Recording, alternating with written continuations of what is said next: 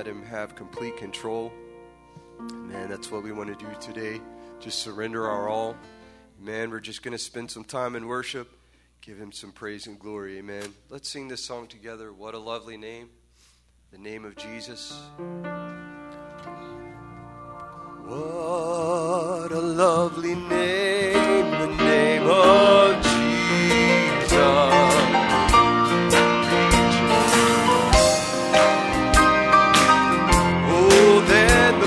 brightest star. And sweeter than the songs they sing in heaven. Let the saints proclaim, oh, what a lovely name. Oh, oh soon you come in clouds of glory, saints of every race will shall behold his face. Oh, and with him will enter heaven's city,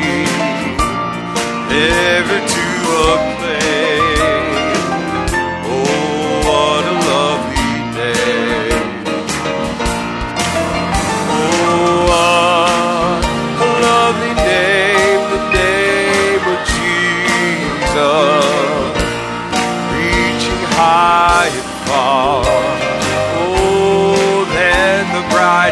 Star. Oh, it's sweeter than the songs they sing in heaven. Oh, let the saints proclaim. Oh, what a lovely name. What a lovely name. Oh, and what, oh, a lovely name. The name of Jesus. Far. Oh, than the brightest star. Oh, it's sweeter than the songs they sing in heaven. And let the saints proclaim. Come on, proclaim it now. Oh, what a lovely name. Sing it again. Oh, yes, what? Oh, a lovely name, name of Jesus. That's right, reaching high and far. Oh, than the brightest star.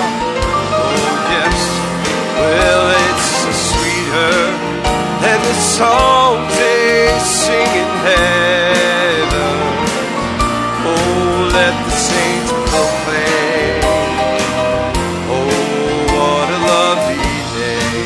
Just any day, and just any day now.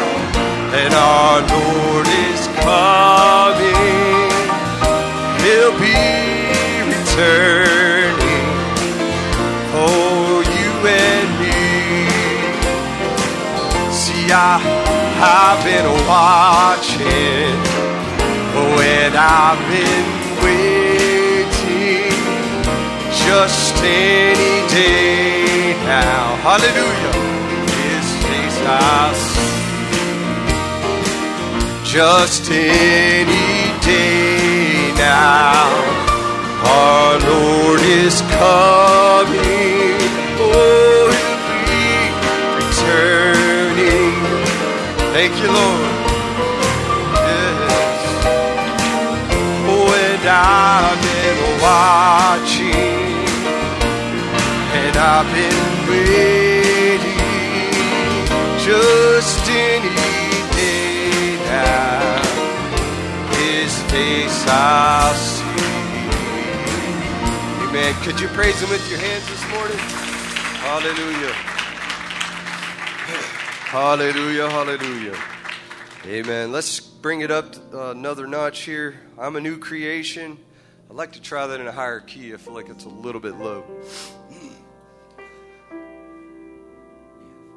Let's try F, yeah. I'm a new creation. I'm a brand new man.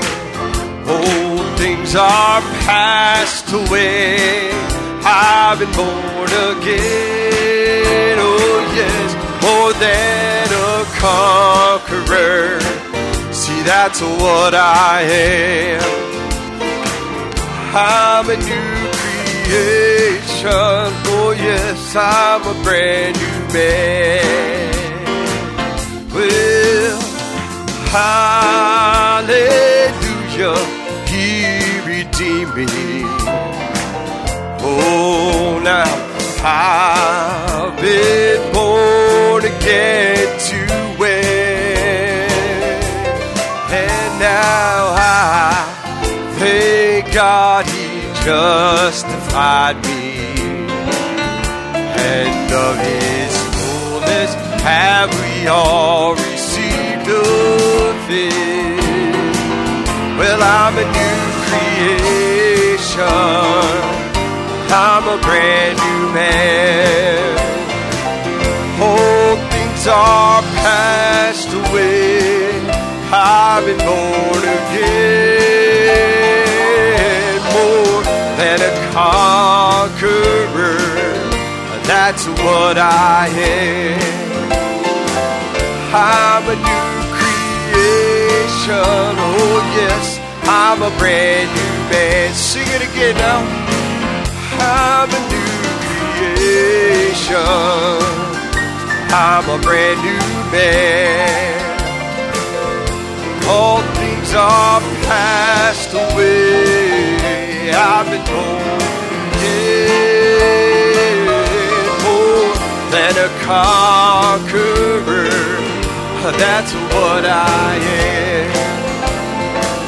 I'm a new creation. Oh, yes, I'm a brand new man. Well, I'm so glad that Jesus set me free. Well, I'm so glad. Oh, Jesus set me free. I'm so glad Jesus set me free. I'm singing glory, hallelujah. Jesus set me free. Now Satan had me bound. Jesus set me free. Well, Satan had me bound. Oh, but Jesus set me free. Satan had me bound, but Jesus set me free. Singing glory, hallelujah. Jesus set me free. I'm on my way to heaven, shouting victory on my way to heaven, oh, shouting victory. Well, I'm on my way to heaven, shouting victory. I'm singing glory, hallelujah. Jesus set me free. Well, I'm so glad Jesus set me free. Oh, yes, I'm so glad Jesus set me free. I'm so glad Jesus set me free. I'm singing glory, hallelujah. Jesus set me free. Well, Satan had me bound. Oh, Jesus set me free.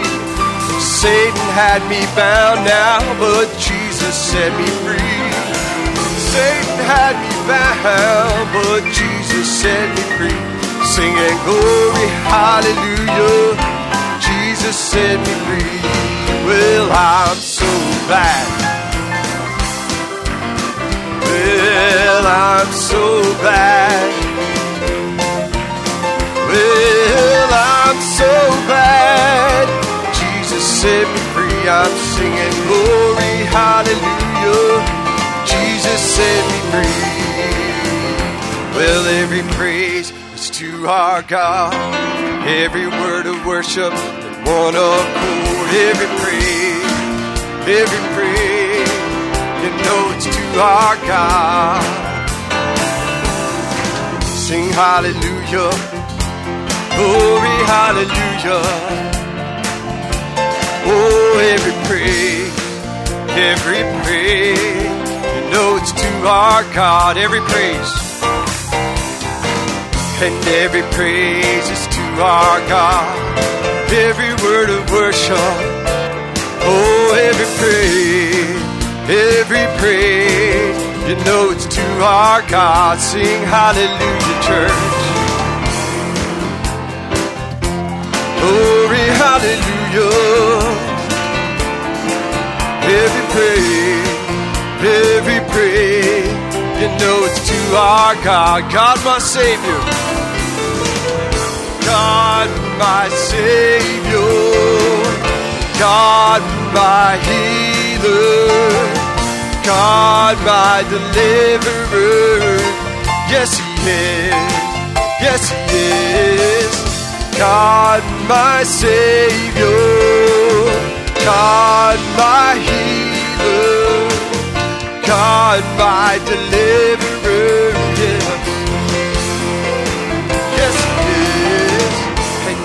Praise, every word of worship,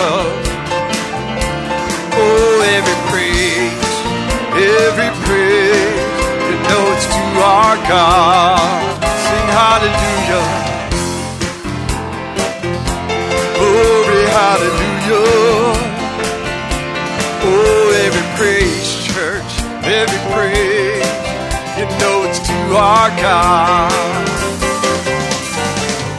God, my Savior, God, my healer, God, my deliverer. Yes, He is. Yes, He is. God, my Savior, God, my healer, God, my deliverer. Yes, He is. Yes, He is. Give Him praise now. Hallelujah. Oh, we worship you, Lord Jesus. Amen. Every praise belongs to God. Hallelujah. Hallelujah. Let's change the order of our service at this time. We'll just sing a song here to enter a mode of worship. Amen. Isn't that wonderful, that feeling of, of peace that comes over your soul when you praise your Savior? I love that. There's nothing like that that satisfies in this world. Amen. But the peace that passes understanding. Amen. It only comes from God. Amen. If you feel that in your heart, that's a blessed thing. Amen. More of you. Let's sing that song together. More of you.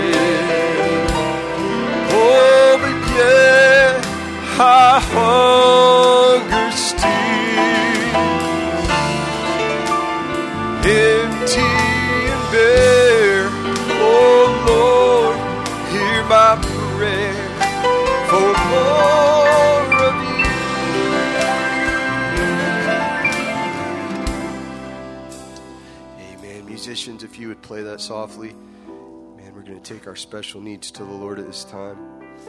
Amen. We have several needs to be mindful of. And uh, we just want to remember uh, Sister Julia Clayville this morning. She is not feeling well. Uh, there's uh, Sister Karen Buchanan also is sick, along with Mitchell and Sister Shirley. So if you would remember them in your prayers, I'm sure they would greatly appreciate it. Uh, keep Sister Tracy Eisenhower in your prayers as well. She is recovering from her surgery and um, still has some hurdles to clear. So if we would just be mindful of her need. Um, Brother Jonathan Mayle was not able to be with us today. He had to work, so if you'd pray for him as well. And uh, keep Brother Ben Pritchard and Brother Jeff Jackson in your prayers. They are uh, fighting a fire at this time. Uh, and we certainly appreciate their service, you know, to the community. And uh, we just pray that God's blessings would be with them and keep them safe. And uh, so we'll keep those needs in prayer. There are other needs. Brother Barry will bring before the church some things that he has to mention, so we'll be mindful of those as well. If you have unspoken prayer requests by uplifted hands, God knows the needs on your heart. I'm going to ask Brother Andy Irish if he would come forward, and take the needs that we have here to the Lord. Hallelujah.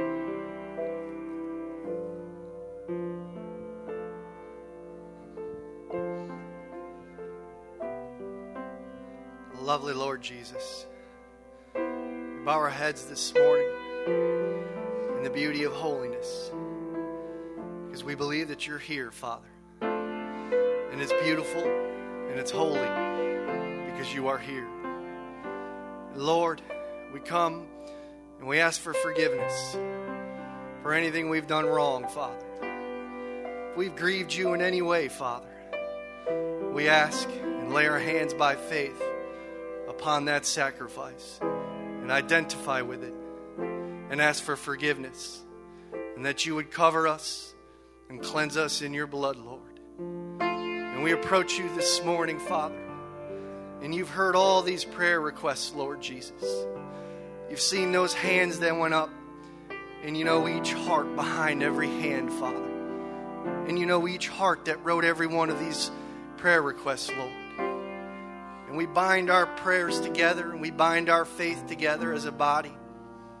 And we would ask, Lord Jesus, that you would come in a supernatural way and intervene in every situation, Lord Jesus. Lord, there may be some that are bound by a taskmaster of circumstance, maybe of, of uh, sickness or disease, whatever it is, Lord Jesus. May today be that Jubilee year for them, Lord, that they could go free from that, Lord Jesus. And Lord, we sang more of you. And today, Father, I raise my hand and I ask that I would receive more of you. But Lord, first, empty more of me out to put more of you in. We ask, Lord, that you would just take a hold of this service. Take a hold of the man who would stand behind this sacred desk and minister your word, Lord. And Father, if you don't want him to use your his notes, so be it. But Lord, let it be your very mind, Father. And Lord, let us catch it. Let us manifest it. Father, we would ask that the veil of the Holy Spirit would just drop around this building and to those that are listening on the internet, and you would commune with us. We commit it all into your most capable hands, and we ask it all in Jesus' name. Amen. Thank you, Brother Andy. You can have your seat. There's a few specials we have this morning. Um, there is a song special from Sister Jane Munch, if she would uh, be making her way forward at this time.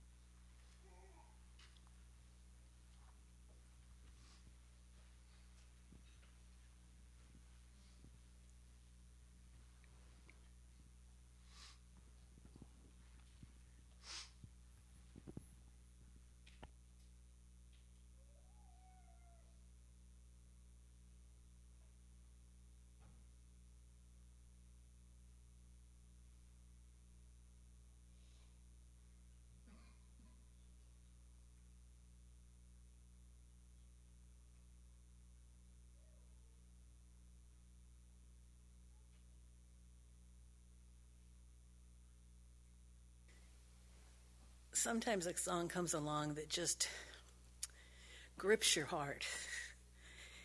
And that's what this one did for me. It's, it's I just, I am so blessed by this song. Only one spoke countless stars ablaze. Only one could breathe life into clay. Only one can quiet raging seas. Only one has power to redeem. All the praise goes to Jesus. All the praise to Him alone.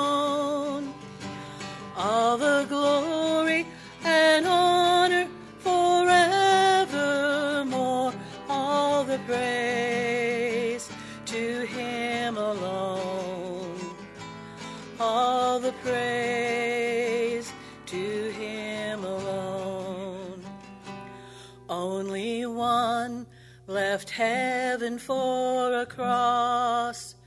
Only one knows every pain and loss.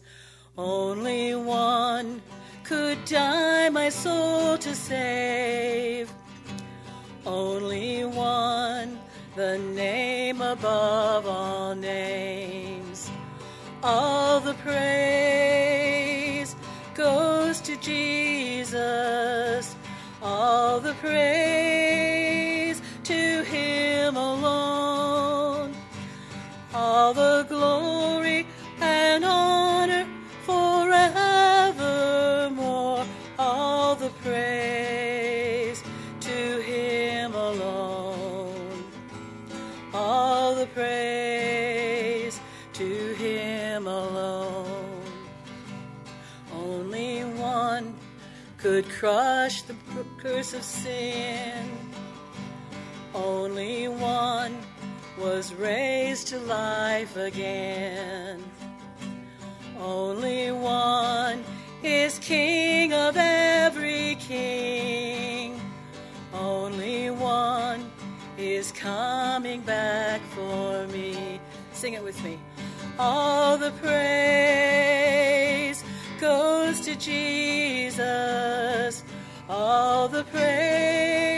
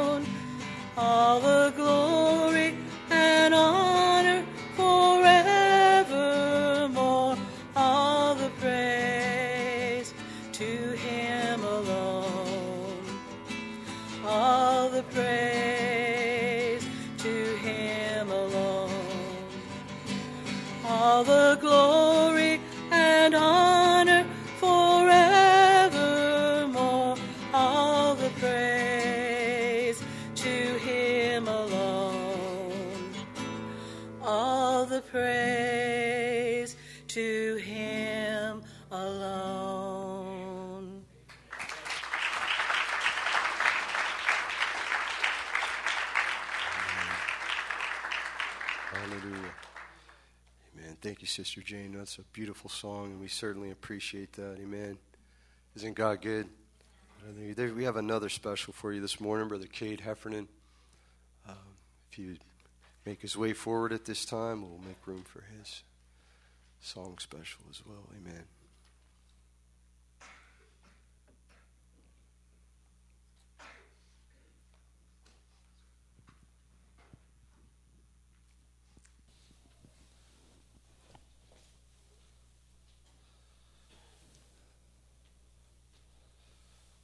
never tried singing this one, but I like the song, so I'm going to try it.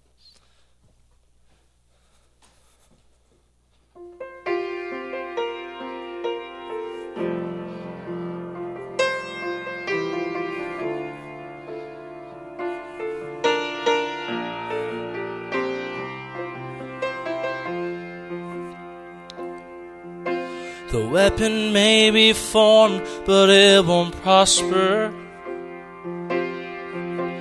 When the darkness falls, it won't prevail. Cause the God I serve knows only how to triumph.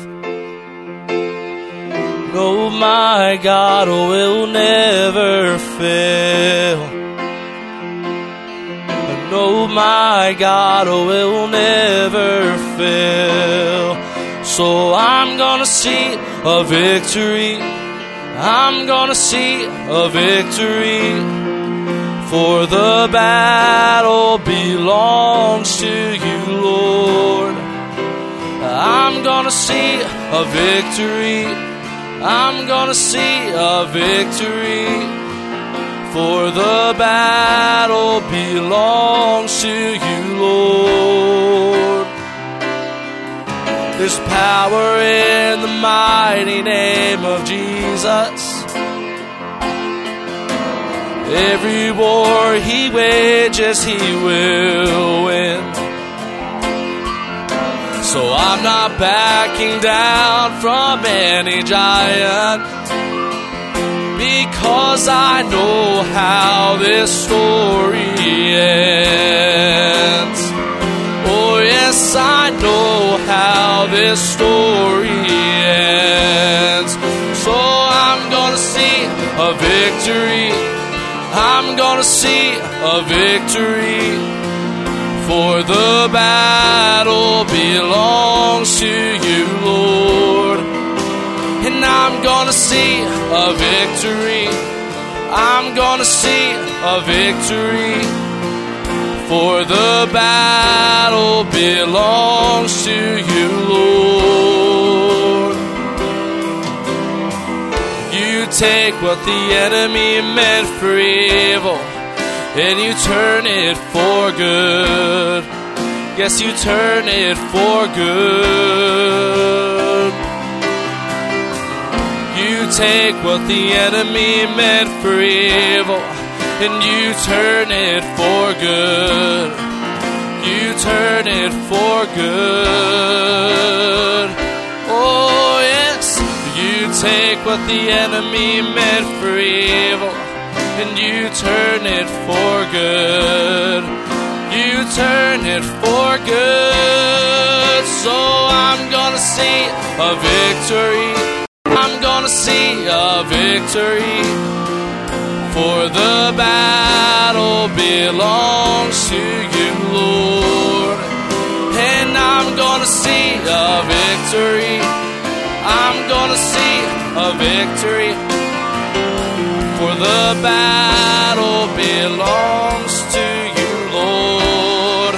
And I'm gonna see a victory. I'm gonna see a victory. For the battle belongs to you, Lord. I'm gonna see a victory. And I'm gonna see a victory. For the battle belongs to you, Lord.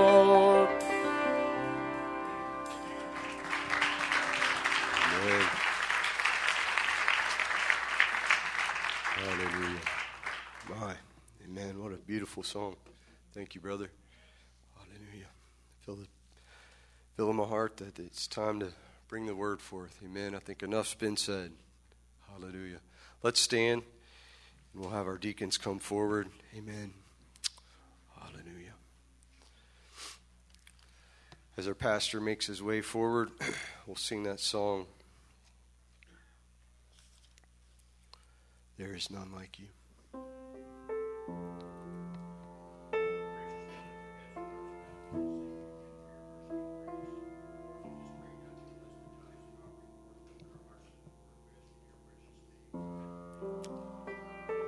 Let's just worship him with all of our heart. There is none like you. Oh, no one else can touch my heart like you. I can search for all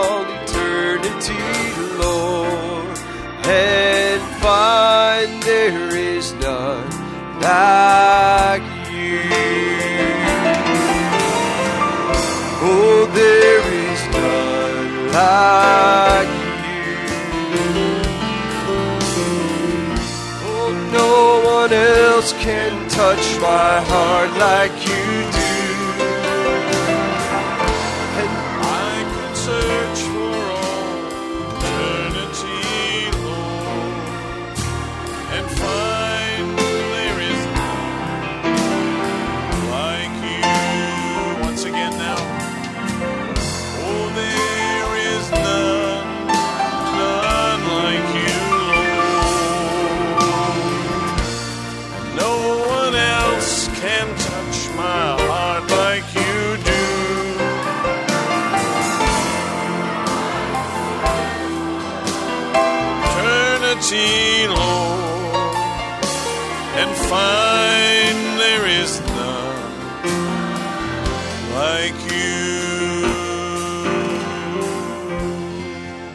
Lord. We're going to have one more special this morning.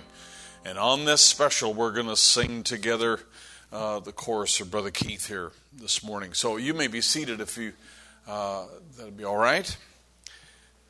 this is a pretty well known song. I found it all. I want you. I would think we had the words up here, yeah.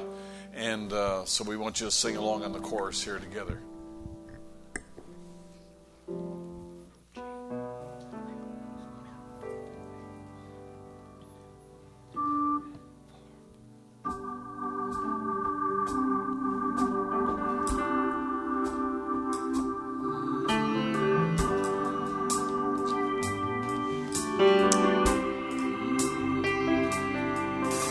Thought it might be in my name, a shining legacy.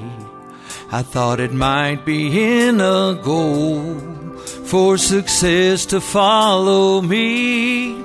I thought it might be in a plan to sail across the seas, but I didn't find what I really need.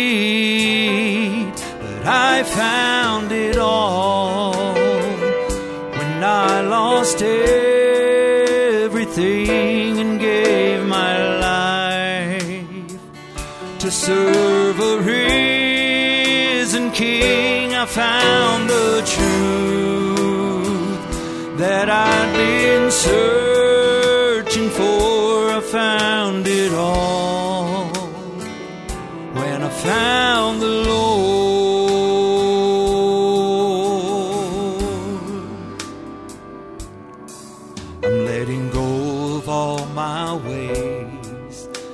I think are best for me.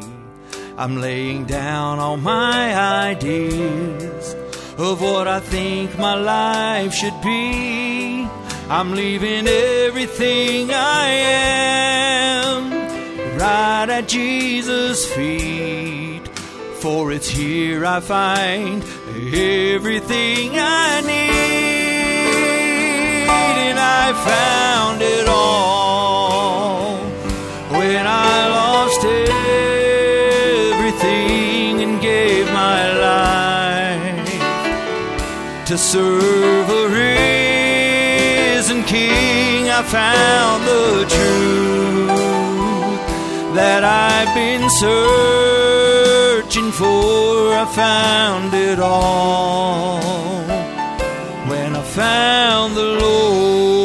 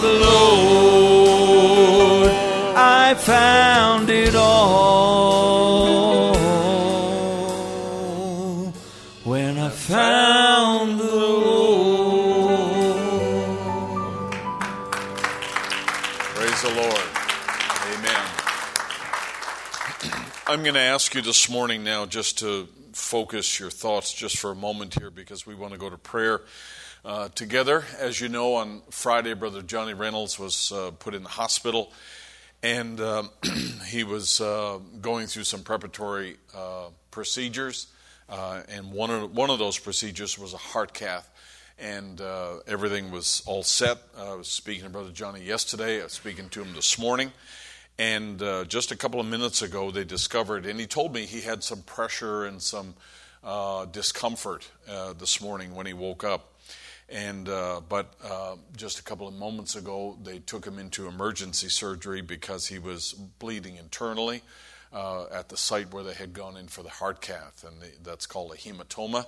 And uh, he's gone in uh, now for surgery. Brother Jonathan Mail is there on call this weekend, so he's uh, uh, around. And he was speaking to Brother Johnny just a couple of moments ago. He said that uh, Brother Johnny looked worn out because of what they have to do when uh, they have a a leakage like that. And so uh, he said, but otherwise, he was in good spirits, in good shape. But this is a little bit of a complication that now makes it a little bit trickier going into the procedure tomorrow. And he has uh, an ascending, a, ascending aortic uh, aneurysm repair, which is what he has to do tomorrow, and that's a major, uh, major surgery for sure. And so, uh, Sister Doris uh, is on her way. She was going to be with us this morning, but she's on her way to the hospital. Uh, Brother Jeremy just left to pick up Sister Julia, even though Sister Julia is not well. Uh, he left here a few moments ago to pick her up, and they're going to go on over. Sister Becky and I are going to be going over after uh, the service this morning. So uh, I told Sister Doris, I said, um, you know, I said the, the reality is that uh, Brother Johnny put his heart, his heart and his life into God's hands a long time ago. As far as I know, he never took them out. He never took his heart out of God's hands. Never took his life out of God's hands. So I believe that that's the safest place. That's the best place a believer can be is in the hands of God and in the presence of God. And uh, so uh, it is our lot now, uh, we who are strong, uh, to pray for Brother Johnny today, today and tomorrow, and uh, just ask that the Lord will undertake for him and uh, just be present uh, in that uh, operating theater right now and then also tomorrow uh, as well. So let's uh, go to prayer. Sister Becky, if you'd just play. And um, let's bind our hearts together. Heavenly Father, we come to you this morning, Lord, as a congregation now, as a body of believers that are gathered together, Lord. But we're missing one person today. We're missing Brother Johnny. And Lord, he is in that operating theater at the moment, Lord, and the doctors are probably preparing, Lord, to uh, take care of that complication that he has. And Lord Jesus, we're so thankful that uh, we have the medical expertise that surrounds him today. And, and Lord, it'd be a different story if we didn't have it. We're thankful that Brother Jonathan Mail is right there, Lord, and uh, Sister uh, Doris and Sister Julie and Brother Jeremy, Lord, on their way. And Father, we know that Brother Johnny is surrounded by angels and your presence because you said you'd never leave us nor forsake us, Lord. Therefore, we believe, Lord, that you're always present. And I believe, Lord, that the very, very best place, the very safest place on earth a believer can be is right in the will of God and right in the presence of God. And, and I ask now, Lord Jesus, that you'd come on the scene, Lord, and minister to our brother Johnny. Lord, to help him where he is, oh God. I pray that you would bind up those wounds and and Lord, if it's your will that he goes through this procedure tomorrow, that your Holy Spirit would be present in a great way, Lord, just to uh, wrap your arms around him, Lord, and just carry him through all of these difficulties. And Father, may he overcome, may he have success, Lord. Father, we're placing him into your hands. And we're not here to tell you what to do, but Lord, we're just obeying that promise that you have uh, made to us, Lord. We're obeying that commission that you've given to us. If any are weak or sickly, Lord, that we should pray together as a body. And we're doing that today, Lord.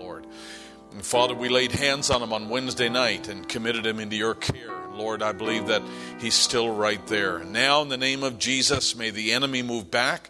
And may, Lord, you just move in on the scene, I pray, and take complete control. Take away any fear, any, any doubt, Lord. And I ask, oh God, that you would just be in complete control of that situation.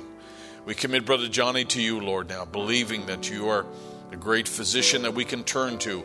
And your Lord, you're the one who told us to cast our cares upon you because you do indeed care for us. We commit them to you in Jesus' wonderful name. Bless Sister Doris, Lord, we pray. And Lord, in her anguish and Lord, her uh, just her state of mind, we just ask, oh God, that you would be real to her now and just be the Prince of Peace for her today, Lord, we pray. In Jesus' name, we ask all of these things. Praise the Lord. You may be seated just for a moment here. We'll let our musicians take your places here today, and um, we appreciate uh, all of you being here today. Appreciate the specials today. How many enjoyed those specials? They were special, that's for sure. We appreciate it very much. Uh, but Jason, good to have you back uh, today. Didn't want to forget that. And uh, we also are glad to have the Davises with us from Texas. God bless you. Great to have you here today. Uh, just a couple of uh, points here before we uh, get into the word this morning. And I wanted to um, deal with this. Uh, Jaron, if you don't mind, my clicker is, my gray clicker is on my desk. If you'd bring that out to me, that'd be great. Um, we also want to remember uh, Brother or Sister Jennifer Cockman's uh, grandmother and she's 95 years old. Uh, very often, uh, the girls, Lori and, and Arwen, take turns on Sundays in helping her. Uh, she had a stroke on this uh, a couple of days ago, and she's not doing very well. And Brother John asked me if we would remember the family in prayer. We've also been asked to remember uh, Bruce Lomas, who's uh, the father of a student that Sister Becky has. And uh, thank you, Jaron. And uh, we've been asked to remember him in prayer for his condition uh, in Australia, if you don't mind. Sister Frida uh, is not here today. Sister Frida is still having trouble with the spot she has on her left eye after the stroke she had in her eye. I didn't even know that was a, a thing, but it is a real thing that uh, she had the stroke and she has a spot. It's still there. They're testing her for uh, other things as well, and that's ongoing. So, if you don't mind, we'd uh, sure want to remember her in prayer. Also, as well, uh, Brother Matt Cross is not here today. He's uh, still not feeling well, and the family is not here. Um, Brother and Sister Smith asked to be remembered in prayer. Brother Aaron Ningamaza and his family are in Virginia ministering there.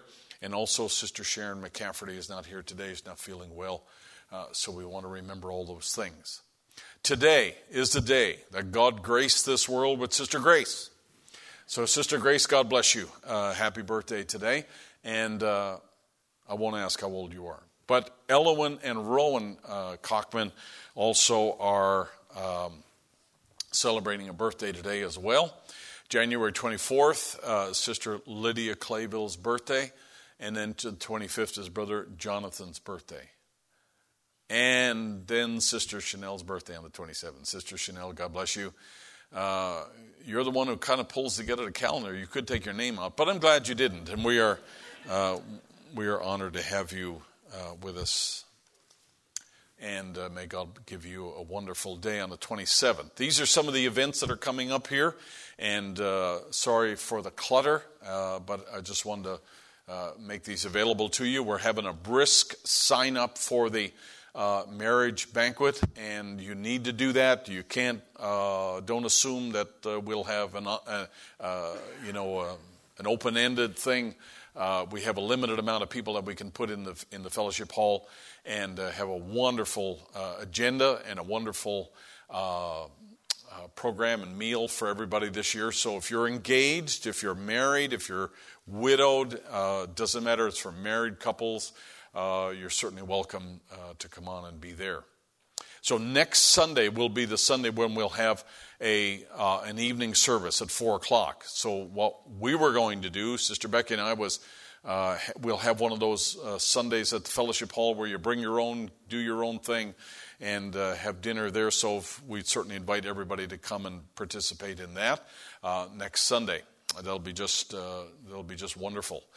Uh, the other thing that I wanted to mention here, and I didn't get a chance to do this visually or graphically, but um, I just wanted to share with you that um, you know a number of years ago, Brother George Smith took the church age book and redesigned it.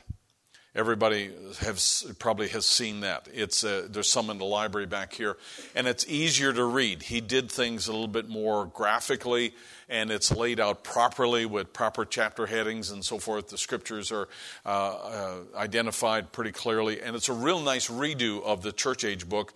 And we've printed that. That's available. It's been printed in many languages around the world. Well, Brother George has also done it for the English Seals book. And so there's a redesign now for the Seals book. And we have printed it already in Spanish. And they are being distributed as we speak in, in the whole region of South America. People are really loving the new design.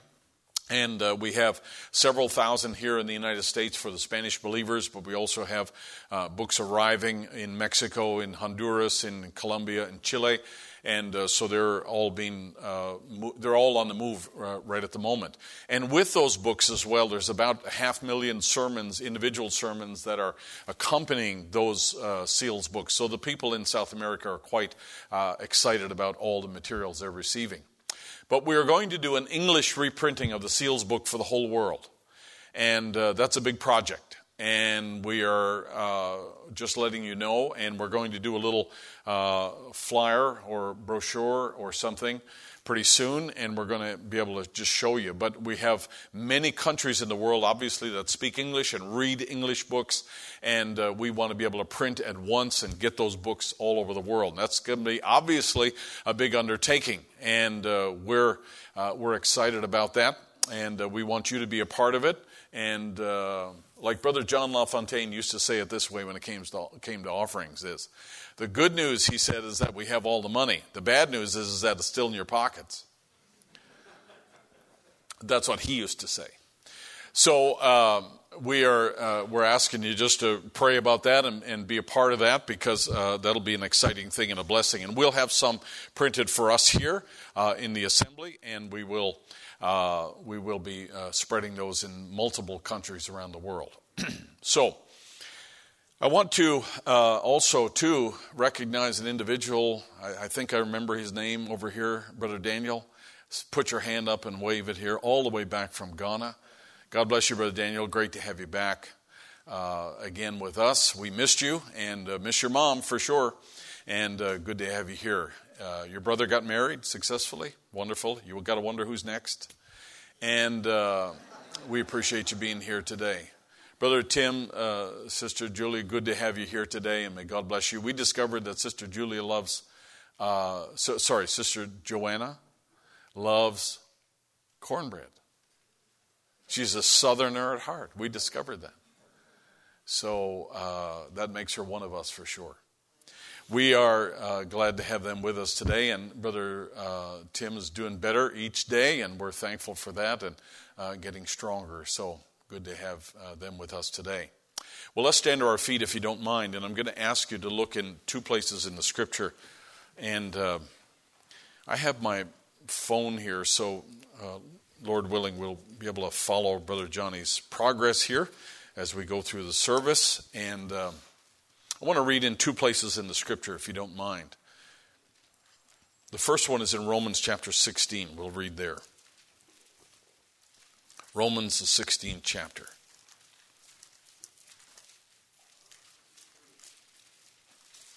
Now, I've got a couple of I've got a couple of scripture verses and and and that I, I'm going to reference this morning. So keep your Bible handy. But I have a, a story in Scripture that is perhaps one of the most troubling stories in the whole Bible. And I've never preached on it before. I've never uh, spoken on it specifically. And I want to deal with that this morning. And we're, we're, we're in our series here on the glorious church, the bride made ready. And we want to focus this morning on the subject of obedience. And uh, I want you just to, just if you can, just stay with me today just as, as closely as you can. In Romans, the 16th chapter, we're reading here, and we want to read verse 17 starting off. Romans chapter 16, sorry. I'm in my wrong place here, in verse 17. Now I beseech you, brethren, to mark them which cause divisions and offenses contrary to the doctrine which ye have learned, and avoid them. And I've said to you before that word avoid means to cut a wide path around them. So we're going to take a large circle around somebody that is described here. Verse 18 For they are such, they that are such, serve not our Lord Jesus Christ, but their own belly, and by good words and fair speeches deceive the hearts of the simple. For your obedience is come abroad unto all men. And I am glad, therefore, on your behalf. But yet I would have you wise unto that which is good, and simple concerning evil. And the God of peace shall bruise Satan under your feet shortly. And the grace of our Lord Jesus Christ be with you. Amen. In 1 Samuel chapter 15, and you can, you're welcome to read this one on the board. This is just a phrase that I want to capture here. And Samuel said, Hath the Lord as great delight in burnt offerings and sacrifices as in obeying the voice of the Lord? And this is Samuel speaking to King Agag. And King Agag, Agag was supposed to be dead. Uh, all of the sheep and all the oxen and all the, everything that was in uh, that part of the country was supposed to be dead. And when Samuel shows up, he, he sees the king and he hears the lowing of the sheep and he hears the, the, you know, the oxen and so forth. And he says, Has the Lord as great delight in burnt offerings and sacrifices as in obeying the voice of the Lord? Behold, to obey is better than sacrifice, and to hearken than the fat of rams. I want you to say this with me to obey is better than sacrifice. To obey is better than sacrifice. May God add his blessing. You may be seated this morning.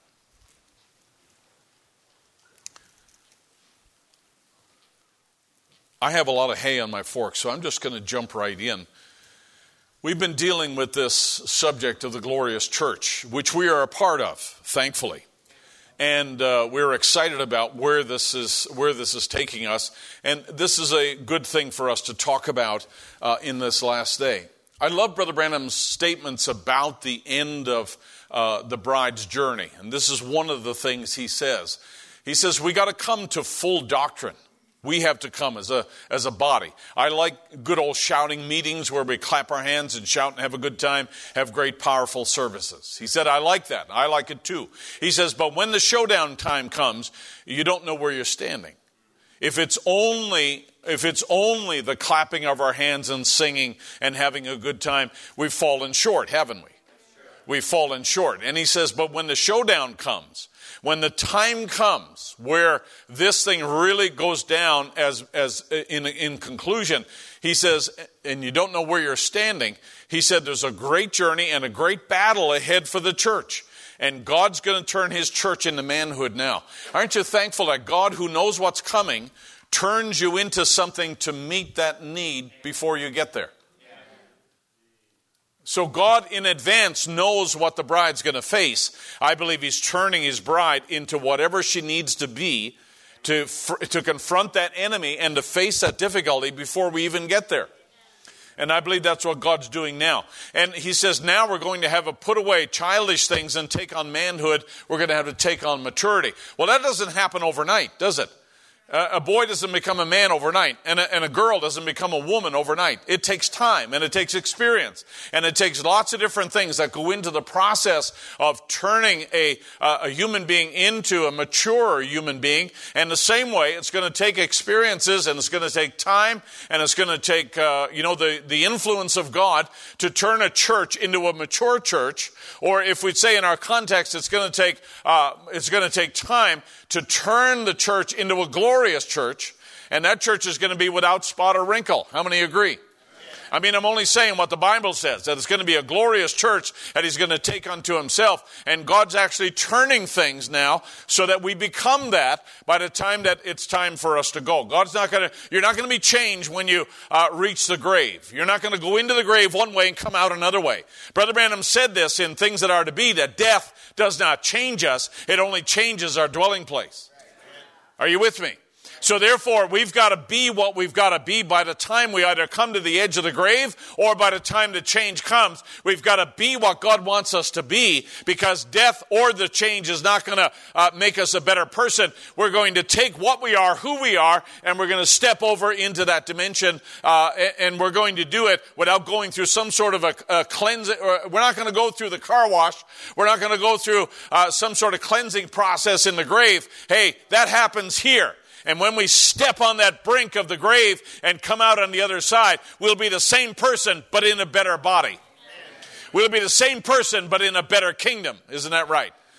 And so, therefore, and we know that uh, as Paul prophesied uh, back to the Corinthian church, he said, uh, right now, he says, we look through a glass darkly, and then that's why that's the way we see. And when we look through the glass darkly, uh, we are we are obviously uh, there are certain things, there are certain details that are obscure to us because we're looking through something that's not fully uh, clear, or letting all the light in. Is that all right? All the light's not getting through because we're sitting in that place. But then he says, We will come to a day when we are uh, we are in that light. Zechariah promises this light in the last day. And then Brother Branham announces to us in 1964, we do have today, by God's help, the perfect interpretation of the word with divine vindication. That's either really true or it's really not. It's one or the other. But you can't have a halfway uh, amen on this one. It's either a perfect interpretation of the word. And I will tell you something that if there's things that we're believing wrong or things we misunderstand or misapply, it's not God's fault because He's given us the perfect interpretation. Your interpretation's in the way.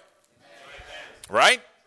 I mean, this is the perfect interpretation of the perfect word. How many believe the word is perfect? Because the word is Christ, right?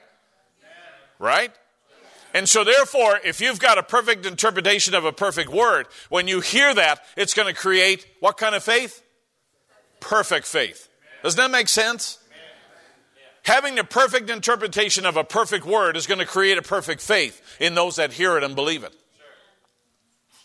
Now, I, I, I want to I want to deal with this this thought of uh, this receiving this perfect word, and uh, Brother Branham, uh, he, he says it this way. I, I picked up the faith this week and I've just really uh, enjoyed it all over again. I've, I've always enjoyed that sermon, but I, I, I just, it, my joy was renewed, if you like, uh, in that particular sermon. And in it, Brother Branham makes this statement. He said, Abraham had to believe what that voice told him uh, when he was uh, 75 years old. He says 100 here, but watch the sentence. Uh, that 25 years later, he was stronger believing it than he was 25 years ago when it was given to him. Are you following the sentence? When, when, he gave the pro- when he was given the promise by God, he was 75 years old, right? 25 years later, he was stronger believing that promise than when God gave it to him. So at 100, he was stronger in faith than he was at 75. But here's the irony at 100, he was weaker in the flesh than he was when he was 75. And what he may have been able to do at 75, he certainly couldn't do at 100, which is father children. But yet, that didn't matter because his faith was stronger at 100 than his physical body. And you know what? When it comes to dealing with the things of God, it's more important that your faith is stronger than your flesh, and your faith is stronger than your feelings, and your faith is stronger than your emotions, and your faith is stronger than uh, your mental capacity. It's more important that your faith is stronger, and that's why I believe that Abraham was put there as an example. So look at it this way. When Abraham was 75, here's the story. Here's his body, here's his faith. But at 100, it went like this. And he was strong, giving praise to God, believing, calling those things that were not as though they were. And that's the story or the testimony of Father Abraham. And that's the way, dot, dot, dot, that's the way everyone must be that way. And everyone said, all right, so that's us, right? If we say everyone, that's us. You must, you must come, you must come with an unfailing faith believing that God made the promise.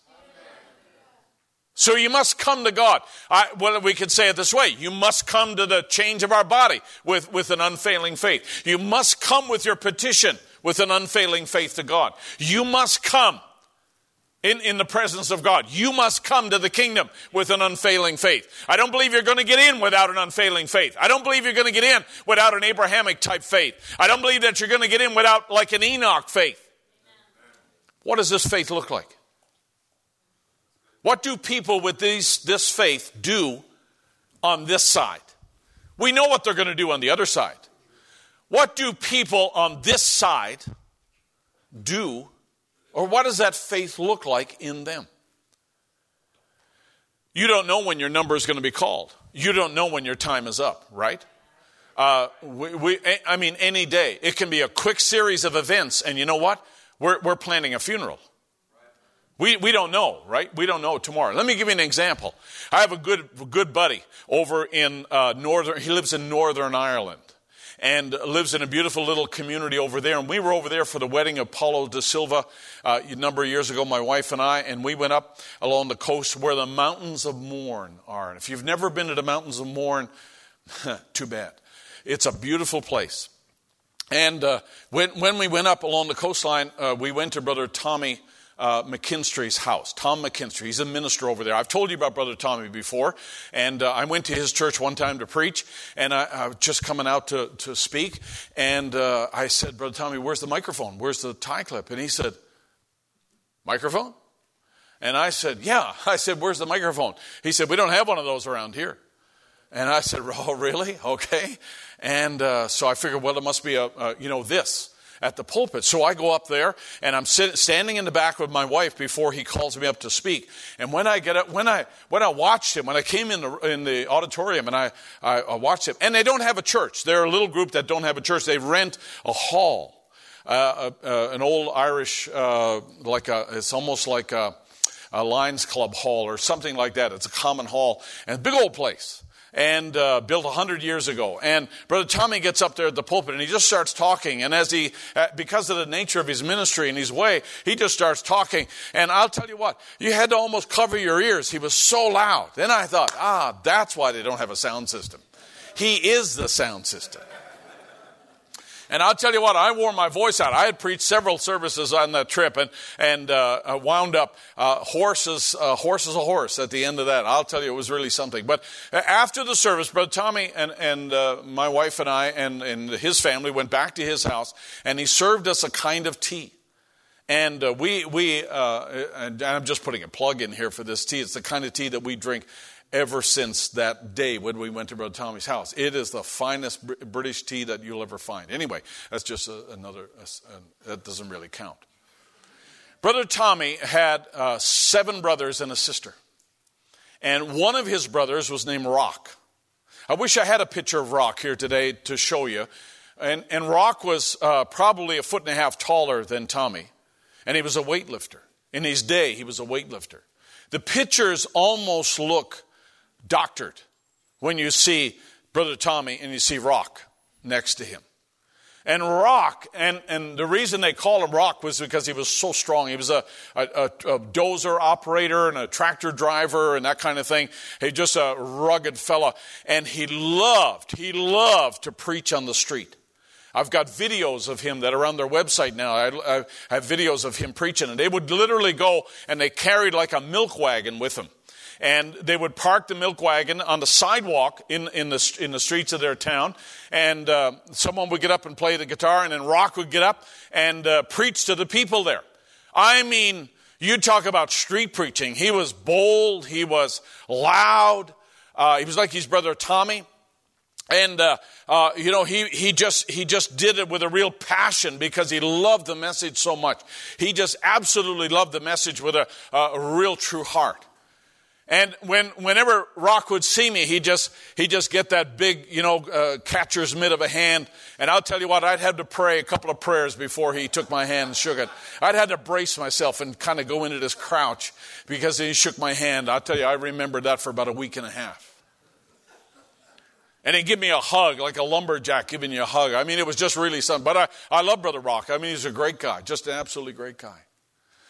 And I'll, I'll, I'll, tell you what kind of a fellow he was. He was just fearless. And he had uh, one, one time, and they would go anywhere and preach to anybody under any circumstances. And he had some other brothers in the church to go with him. And he had a, he had a, uh, just stand up, Sawyer, for a minute here. And uh, he had a, a, brother in his church who, who went with him. And he was just kind of a, a smaller brother. And I've just drawn a comparison here. All right, you can sit down. But uh, he, he, was a, uh, he was a smaller brother, and he came with uh, uh, they were going to minister at a certain place. And uh, when this fellow went the night before, Rock was going to come on Friday night. This was a Thursday night. I'm telling you this for a reason. And, and uh, this young man, this small guy, he went into this place, and there happened to be a biker group there. They were the equivalent of like a Hells Angels group that were in this place. Uh, it was a common house in Ireland. And he starts to go around and witness to these guys and, and the, you know, preach to them. And give, he wants to give them a brochure. He wants to give them uh, some material. Well, these guys start, you know, picking on him, and uh, like you'd think, they, they start ridiculing him and picking on him and uh, pushing him around a little bit and told him to get out of here. And so he left. He went home. The next night, Rock came with him. And when Rock came in, all the same guys were still there. And he walked up to him like this. And he just said, Hey, fellas. And he's, and he's brogue. I mean, it was such an Irish brogue. And he, he walked up to him and he, they were all sitting there like you thugs right here. And he said, he said, Now, fellas, we have a problem here.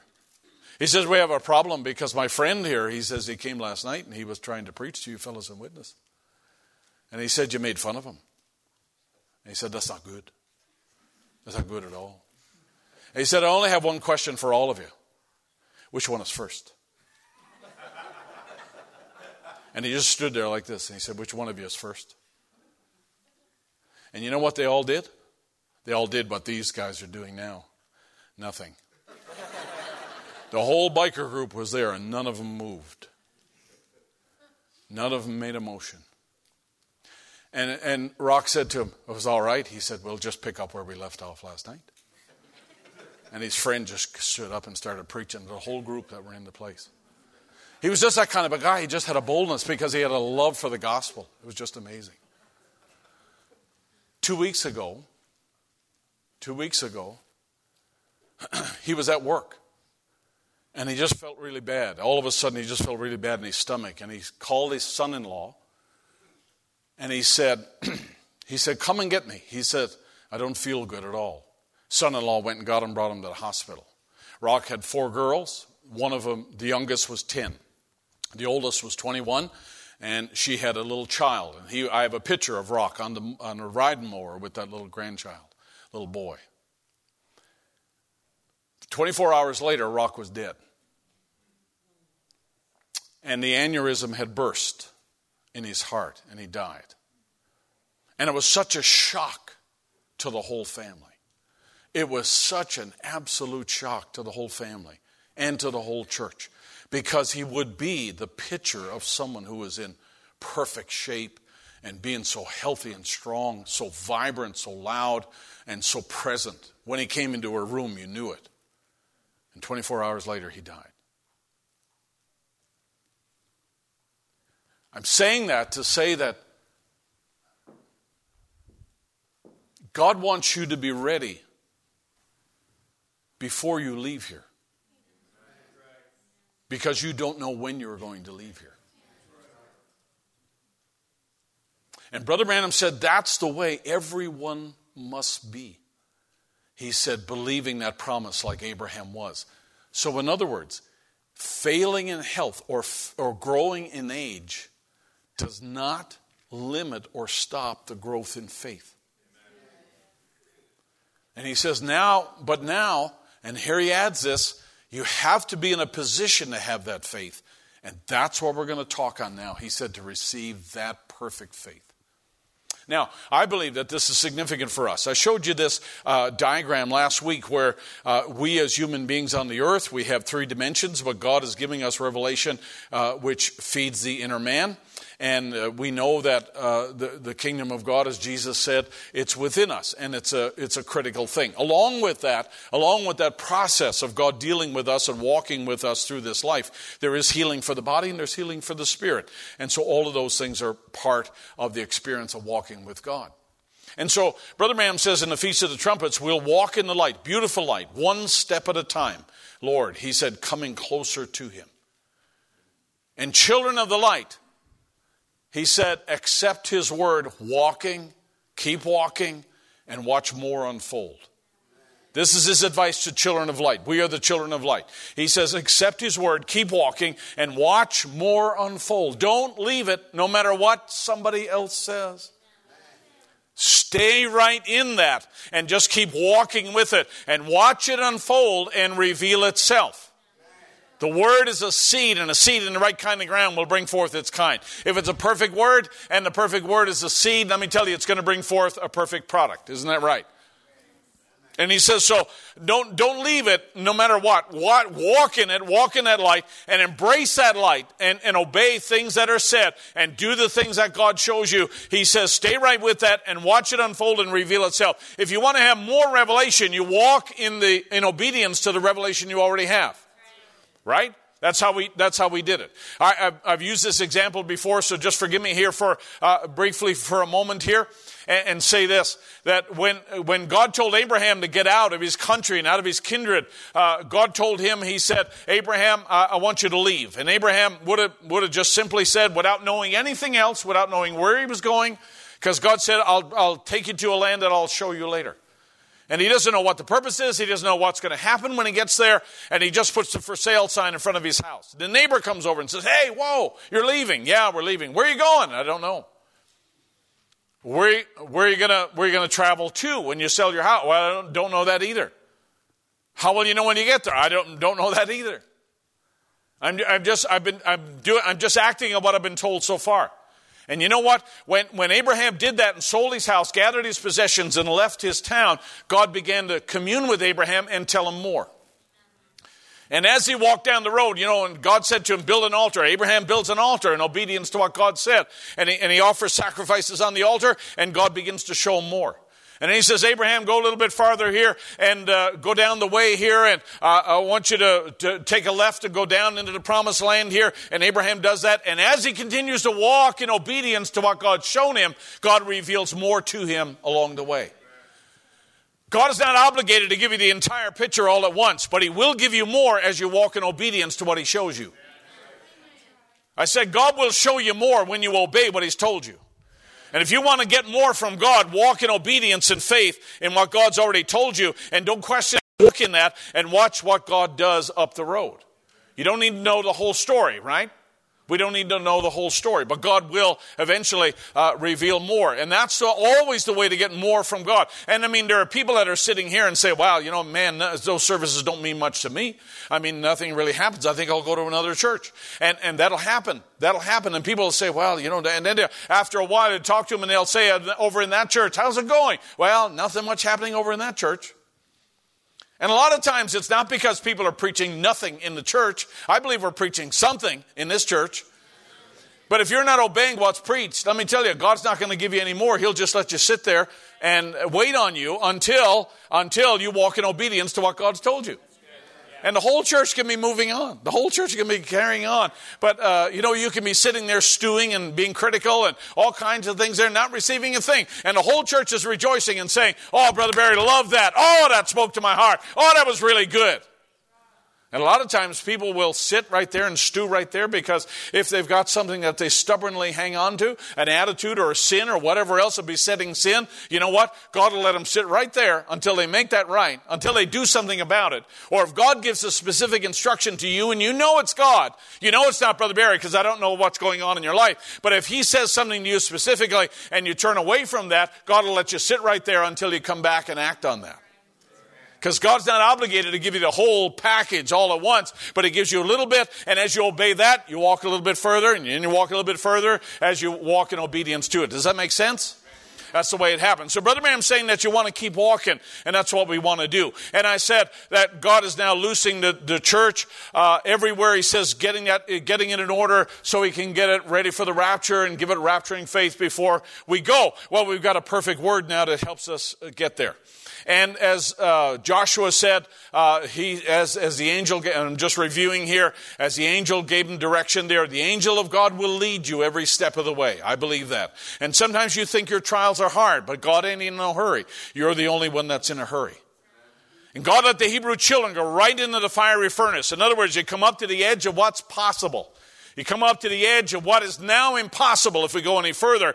And he says to them, go a little bit further. And he says, just rise up and start walking by faith. And I suggest to you that that's where real faith kicks in, is when you come to the edge of the impossible and God says to you, go a little bit further.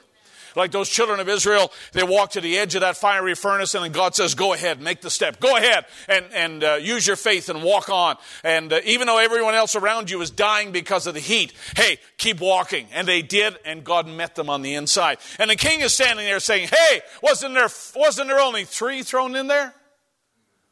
Yeah, there was only three, but there's four in there now. So then we come to two kinds of faith. As I said, faith in God's existence, which is not a problem, but faith in, in the trustworthiness of God. That's where we have to really exercise our muscles here. Like, like Naomi told Ruth, sit still, my daughter, and just wait Boaz is going to do it. She has no assurance that Boaz is going to do it. She has no promise from Boaz that Boaz is going to do it. But she believes that if there's any redemption here, it's going to have to be Boaz, and we've done everything we can, so we're going to entrust the rest now to Boaz. She's not, notice, she's not telling Boaz what he has to do. Boaz knows what he has to do, but she just says, Sit still, my daughter, because she's, she's speaking to Ruth here, and Ruth is wondering, Well, what's next? What do we do now? And she just says, Hey, just wait, wait. This is not in your hands, this is in the hands of another. Think about this now when we come to this place uh, of the end. We come to this place of the conclusion of the journey here. It, it's, it's, not, it's not up to us. If we could change our bodies, we would. If I could get you all out of here, including Brother Johnny, uh, in a moment, in the twinkling of an eye, you'd all be gone. If I could do that, you'd all be gone. If you could do that, you'd probably all be gone. But it's not in our hands. So we have to rest. We have to make sure that we rest in the, in the hands, in the presence of the one who can do it. Are we okay? And, and, and this whole idea of trustworthiness is a very important thing. Now, as Brother Branham, and again, I'm, I'm just reaching back here. Uh, this is the last one. Brother Branham talks about this scripture in the book of Luke, and he says that uh, if there's new wine, he said it should go into a new hide or a new skin because the old dry cowhide is not going to be able to handle the life that's in that new revelation that comes. And, and he says the old dry cowhide will say, our teachers and pastors say that those miracles and things are finished. But if it's a new hide and it's got new life, it's flexible and it gives life to the word. And the spirit always supports the word. Now here's your, this should be your modus operandi. This should be the way that you navigate. You guys and all you young single people that are here, this is the way you should operate that I want to make sure that whatever I plan, whatever I do, whatever girl I get in contact with, whatever boy that shows an interest in me, I want to do it in such a way that the Spirit will support that. Because the Spirit will not necessarily support your status in the church. The Spirit will not support you because you're the pastor's son or daughter. The pastor will, or sorry, the Spirit will not support anything that's contrary to the Word. He's going to support, though, the things that are from the Word. That's what he's going to support. And you want to navigate in life making sure you have the su- support of the Spirit. And, and that's what, to me, that's, that's a great direction for us. Now, uh, as, as Brother Branham says uh, here in, in, in uh, Why So Many Christians Find It So Hard to Live a Christian Life, he said that mental conception or intellect, intellect will never really do it. It's the work of the Holy Spirit that brings a human being to his place. It's the work of the Holy Spirit that brings you to your place. It's the work of the Holy Spirit that brought you to the, uh, to, into the community where the message was preached, right? I mean, eh, eh, the, the Holy Spirit in your life brought you to Christ. It brought you to Calvary. Can you agree? It wasn't Satan that did that. It was the Holy Spirit that did that. And, and I believe that it's the Holy Spirit that's going to bring us to the place where our bodies will be changed. I believe the Holy Spirit places you in the right church. I believe the Holy Spirit places you under a right ministry. I believe the Holy Spirit places you in a family, not by your choice, but by someone's choice. You didn't get a vote.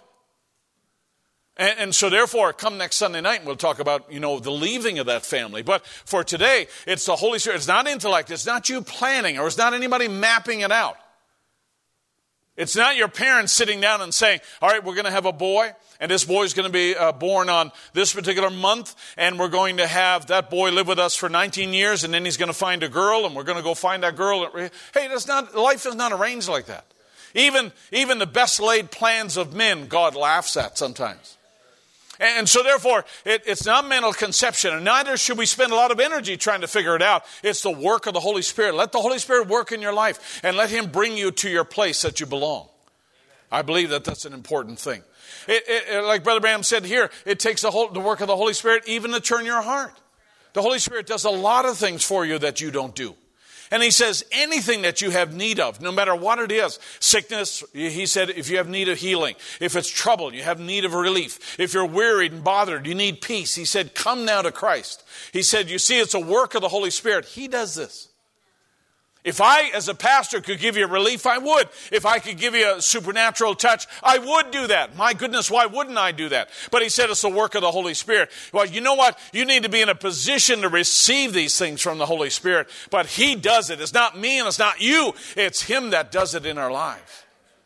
I, I love that. And, and he said, uh, you know, sinners, he said, but he, he said, uh, sinners do that. They live out in the world, but you don't have to do that. He said, if the things are going good, things are going good in my soul and bad in my body, vice versa, it makes no difference. God is always there. I'm always stimulated with the pleasure that uh, it's joy unspeakable and full of glory. That's what he does for the believer. Hey, Brother Tim down here gone through that surgery there, and Brother Johnny in the hospital, and Sister Laura facing a surgery here. All kinds of things that are happening, you know, like Brother Rock's family over there. That's not what they planned on. Sometimes it goes great, sometimes it doesn't go great. Sometimes it's really positive, and sometimes it's not. Sometimes, you know, you make plans for your old age and retirement, and sometimes it doesn't work out that way. Sometimes you have plans for your children and visions for your children, or visions for your church, or whatever else, and it doesn't always work out that way. Brother Branham is saying, hey, our faith and our trust in God is higher than that, and if it doesn't work out that way, you know what? That's still joy unspeakable and full of glory because God's in control and God's got all this under his, his domain here. And he said that's what he does for the believer. So he takes away the failure and failure. He takes away the sadness and disaster. He takes away the trouble in your troublesome times. And God can replace that with a trust that, Lord, all things work together for good. Hey, let me tell you, that's not always an easy scripture to quote, especially when you're going through the valley of, uh, of trouble and the valley of, uh, of difficulty and the valley of sorrow and the valley of loss and the valley of sickness and the valley of, uh, you know, your children rebelling and walking out. It's not easy for you to open your Bible to Romans 8 and say, all things work together for good because this is hard. And life is not always fair, and life is not always consistent, and life is not always predictable, and it doesn't always happen the way that we plan it out. But you know what? Brother Branham's giving us a word here that says no matter what you face, and no matter what valley you're going through, and no matter what kind of situation you face, God's above all of that. And you know what? the Lord is here. And if the Lord is here, the best thing for you to do is just follow. Follow that keep, keep walking in the light and watch more unfold and reveal itself. Glory to God. All right. Now, oh my. The work of the enemy is to make you look at natural things. Now, uh, we, we talked about the work of the Holy Spirit, and there's a lot more we could say, but I think you get the idea. But he said now in the harvest time, and notice how striking Satan, Satan makes every attack just the same each time. And he tried to give him the natural bread just like he did Eve. So this is Matthew 4. And, and Jesus is up on the mountain here, and Satan's tempting him. If you eat this, take this. And, and, and he, he Satan said, he, this, or Brother Branham said that Satan's trying to tempt Jesus. And he said that's what he does to every organization, that's what he does to every individual. He tries to give you natural things that you can look at. And he says, taking you away, taking you away from the promise. It's taking you away from the word. So this is Satan's tactic because Satan's tactic is never going to bring you closer to the word or reinforce the truth of the word. He's always going to take you farther away from it, right? That's his job. And, and it can be in the, in the form of a young girl who's, who's not a believer, got bad intentions, or a boy that's got bad intentions and hanging around a girl. It, it's, it's, it can be in the form of reading books, so called Christian books. It can be, uh, it can be in music, because music's a great influencer. It, it, can be in peer pressure, right? There's, there's all kinds of things, but many, many times Satan will get you to look at natural things and get you focused on that. Wow, I, I, I, I put a post on Facebook and I only got two likes. Man, man, you know, I must, I'm, this outfit must not be any good then. So I'm going to go get another one. And then you go get a new outfit and post it out there, and there's only one like. Oh, man, and you know what you're doing? You're caught up looking at natural things. Right? Or, you know, uh, you know, sometimes you know you can look at the church. You can sometimes look at things that people will say. And sometimes you can go away, you know, I've been to church two weeks in a row and Brother Barry never shook my hand. Got Brother Munch down here. I call him faithful Brother Munch. And I promised him lunch. And we've been working at it a bunch, but we've never gotten to lunch. And you know, he still comes, and I appreciate that. But hold on, Brother Munch. We'll get to lunch. I have a hunch. We'll, we'll get there. So if Brother Munch was a kind of a guy who was really, you know, un, unduly sensitive and say, well, you know, I'm going to give Brother Barry one more week. Well, but he's not like that. He's not like that. And, and I believe that the bride of Christ, for all of us here, we have to rise above. We have to rise above a lot of the natural things that, that Satan will try to use in distracting you to get looking at people and get you to looking at circumstances and get you to looking at your feelings. And a lot of times that's what he gets us to look at is our feelings and get us to look away. And when he does you know what? Your eyes are off the promise because your eyes are either, either on the promise or off the promise. And, and that's what satan he's successful. He's done his job but he's got you getting your eye off the promise. Are we okay? Now let's take your bible. I, I want you to, I want to just deal with this story just for a moment here because obedience is a very powerful thing. I want you to go to Judges chapter 20 and I want you to open your Bible there.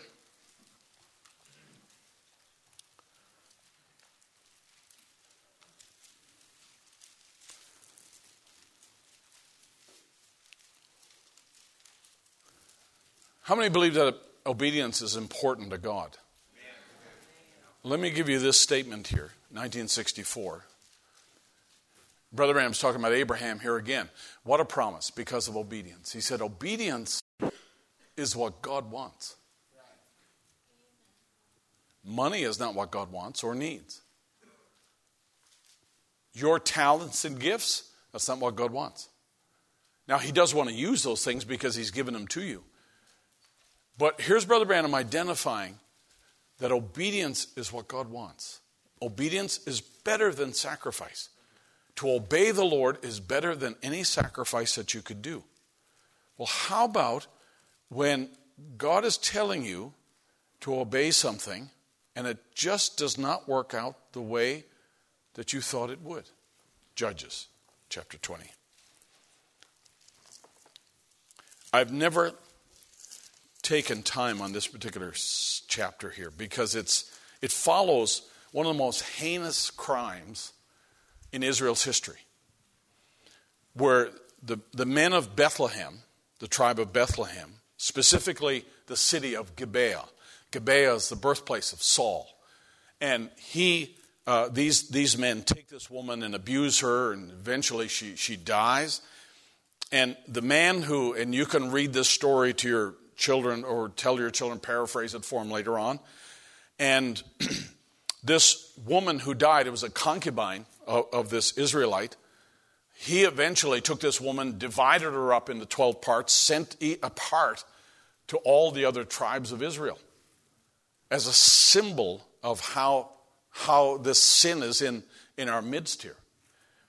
To paraphrase, the children of Israel now, not Bethlehem, but the, or sorry, uh, the, uh, the children of Israel came together and, and they said, now, how should we react to this? How, how should we deal with this in our midst here? Because this is such a horrible, terrible crime. And so they, they go to God. Naturally, they go to God and they ask Him, Lord, what do you want us to do about this? Because Moses tells us in many places that when there's sin in the camp, we've got to get rid of that sin. We've got to destroy the, the sinner, and we've got to get rid of that sin before we can go forward. These are people who would have been either at Ai or descendants of the people who were at Ai, and they knew what it meant to lose a battle because there's sin in the camp. And so I, am reading in verse 1 here of chapter 20. Then all the children of Israel went out, and the congregation was gathered as one man. In other words, they were unified here. They were all together. And Dan, even unto Beersheba, with the land of Gilead unto the land uh, unto the Lord in Mizpah. So this is where they gathered. And the chief of all the people, even uh, of all the cities of Israel, presented themselves in the assembly of the people, four hundred thousand footmen. Now the children of Benjamin heard that the children of Israel were uh, gone to Mizpah. This is the gathering place. They heard about that. And then said the children of Israel, Tell us. How was this wickedness? And the Levite describes it here. And you can, you can go to it later on. So go to verse 11. Drop down to verse 11, if you will. And so all the men of Israel were, were gathered together against the city of Gibeah, knit together as one man. And the tribes of Israel sent through all the tribe of Benjamin saying, What wickedness is this that is done among you? Now, therefore, deliver us the men, and the children of Belial, which are in Gibeah, that we might put them to death and put away evil from Israel. Well, that's the commandment. That's right. Because God told Moses to, to tell the people to do that. It, it, there has to be a purging out of sin. Hey, folks, we do it now in the New Testament all the time. When you make a mistake, you purge out that sin you, you, you, you attack that sin, you expose that sin, right? We don't kill the guy who wronged us. And the guy doesn't have a right to come and kill you because he's wrong because you've wronged him. But the idea is that, hey, we're not going to go any further until things are purged out. And, and so this principle carries over, not in the physical, thankfully, but it carries over into the New Testament here. 14. But the children of Benjamin gathered themselves together out of the cities of Gibeah unto the cities uh, of Gibeah and to go into battle against the children of Israel. And it says that there were 26,000 of them that drew the sword. So the people of, of Benjamin, their response was, hey, we're not going to give up these guys who did this crime. So we're going to fight. We're going to fight against all Israel. So they gather together, 26,000 of them, and they come, uh, they come and ring the city. They're, they're going to defend their ground, their territory. Now they're defending the wrong thing. Are we okay? They're defending the wrong thing. That's clear.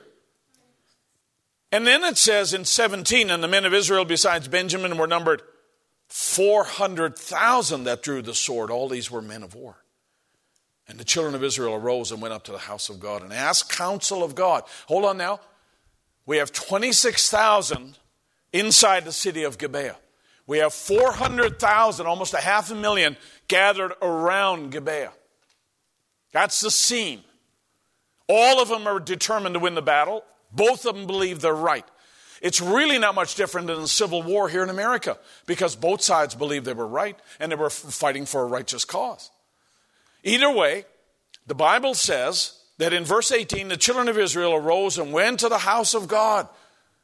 So they said, before we lift a hand or a sword against our brother here, we're going to go ask counsel of God.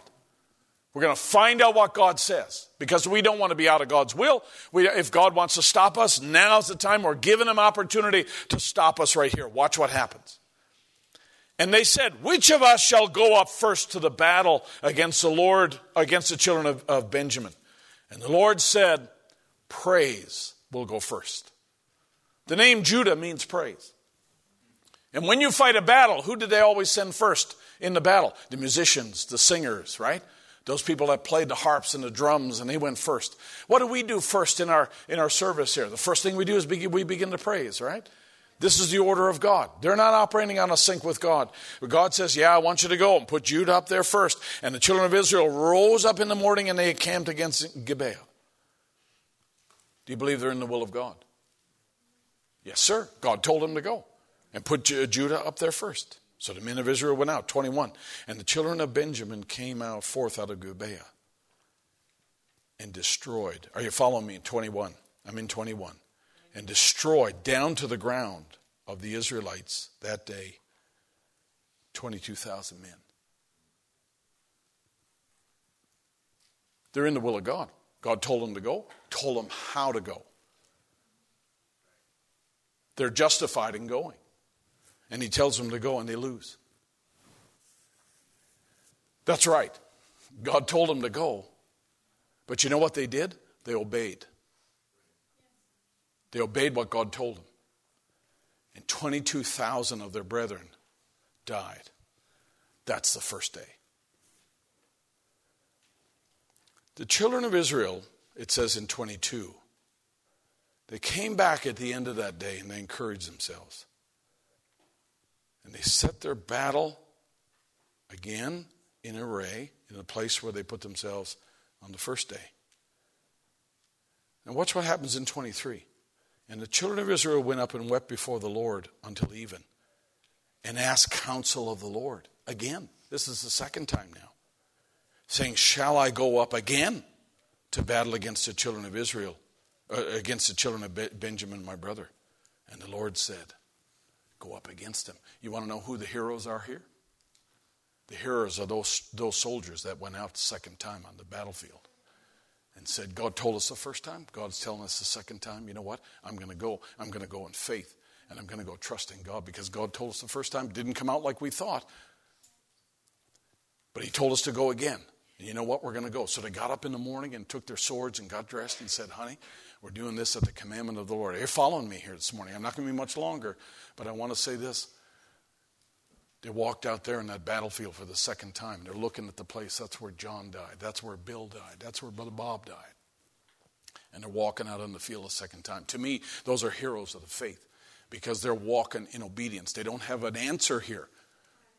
God doesn't give them an answer as to why this happened. God doesn't give an answer why 400,000 don't destroy 22,000 or 26,000 here. And God doesn't explain all of this. And He doesn't say what He's doing here. God doesn't do that. Hear me when I say this. Your obedience can never be tied to a predicted outcome. When your obedience is tied to a predicted outcome, that's not real obedience like the Bible talks about. Real obedience is doing it simply because God says, even if the outcome is not what you predict, even if the outcome is not what you expect. When your obedience is dependent on well, God, you've got to do this. And that's why I'm going to follow the way of the, of the Lord. But Lord, you have to do this. You know what? I got a little bit of news for you. You never hired God. You're not his boss. And there are things that are going to happen in your life that you will not have an answer for, and they will turn out in ways that you didn't predict. But let me tell you something you're going to lose when you fail to obey God. What's the greater loss? The greater loss is when you fail to obey God rather than doing what God tells you to do, even when the outcome is not what you predict. Can I go a little farther? Watch this. Uh, this is extraordinary to me.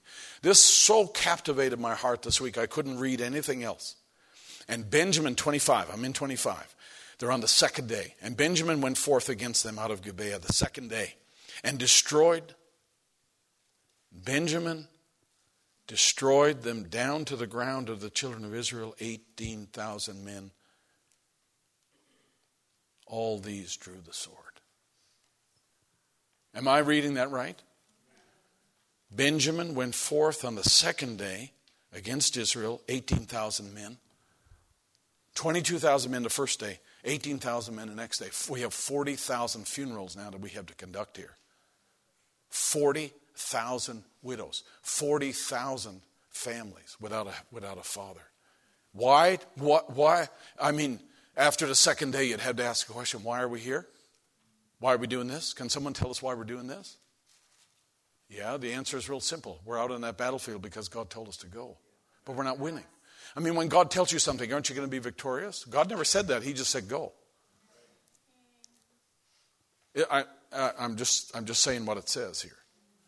And I'm just saying to you this morning that sometimes we think obedience, all right, I'll obey God if it makes sense, or I'll obey God, but it comes down to that time and I got to step past the impossible and I got to make that other step. It better make sense and God better do this. You know what? that may not be the case because you know what God's after you to, to really manifest more than anything else?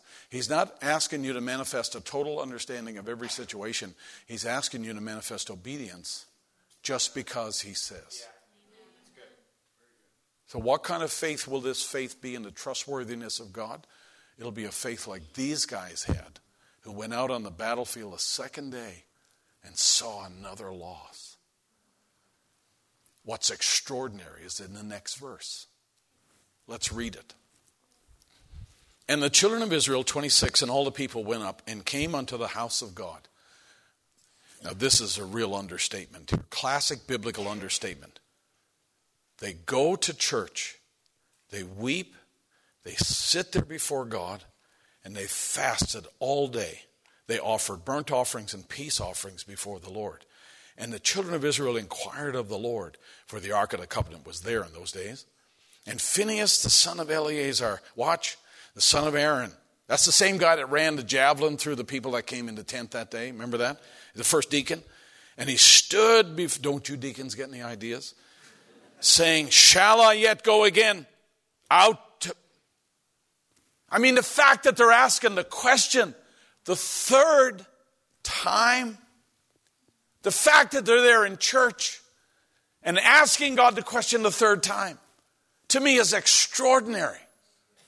They're not out there shaking their fist against God. Hey, that, hey, that's it. We don't understand. And you know what? We got 40,000 funerals to plan. How can you ask us to go? We're not asking again whether we're going to go out on the battlefield. That's it. In a sense, you'd almost have a, a feeling that they're right in, in reacting that way to God. But you know what they do? They go to church, they fast, they pray, they offer offerings, and they come to God. And Phineas is a spokesman here, and he says, Shall I yet go again uh, out to battle against the children of Benjamin, my brother? You know why? You know why he's asking this? Because he's still in the perfect will of God. Folks, he's still in the will of God. Or shall I stop? Shall we stop here? And the Lord said, I love this. He said, Go up, for tomorrow you'll win. Go on up. Tomorrow's going to be different. Can you handle the third day? Would you be like those people who go to Him on the third day? And the first day they're in church asking God, get an answer. Second day they're in church asking God, God gives an answer. Third day they're in church, they're asking God, and God says, last time, go. Because this time you're going to win. Now they have a right to say what God said. You understand now what's happening?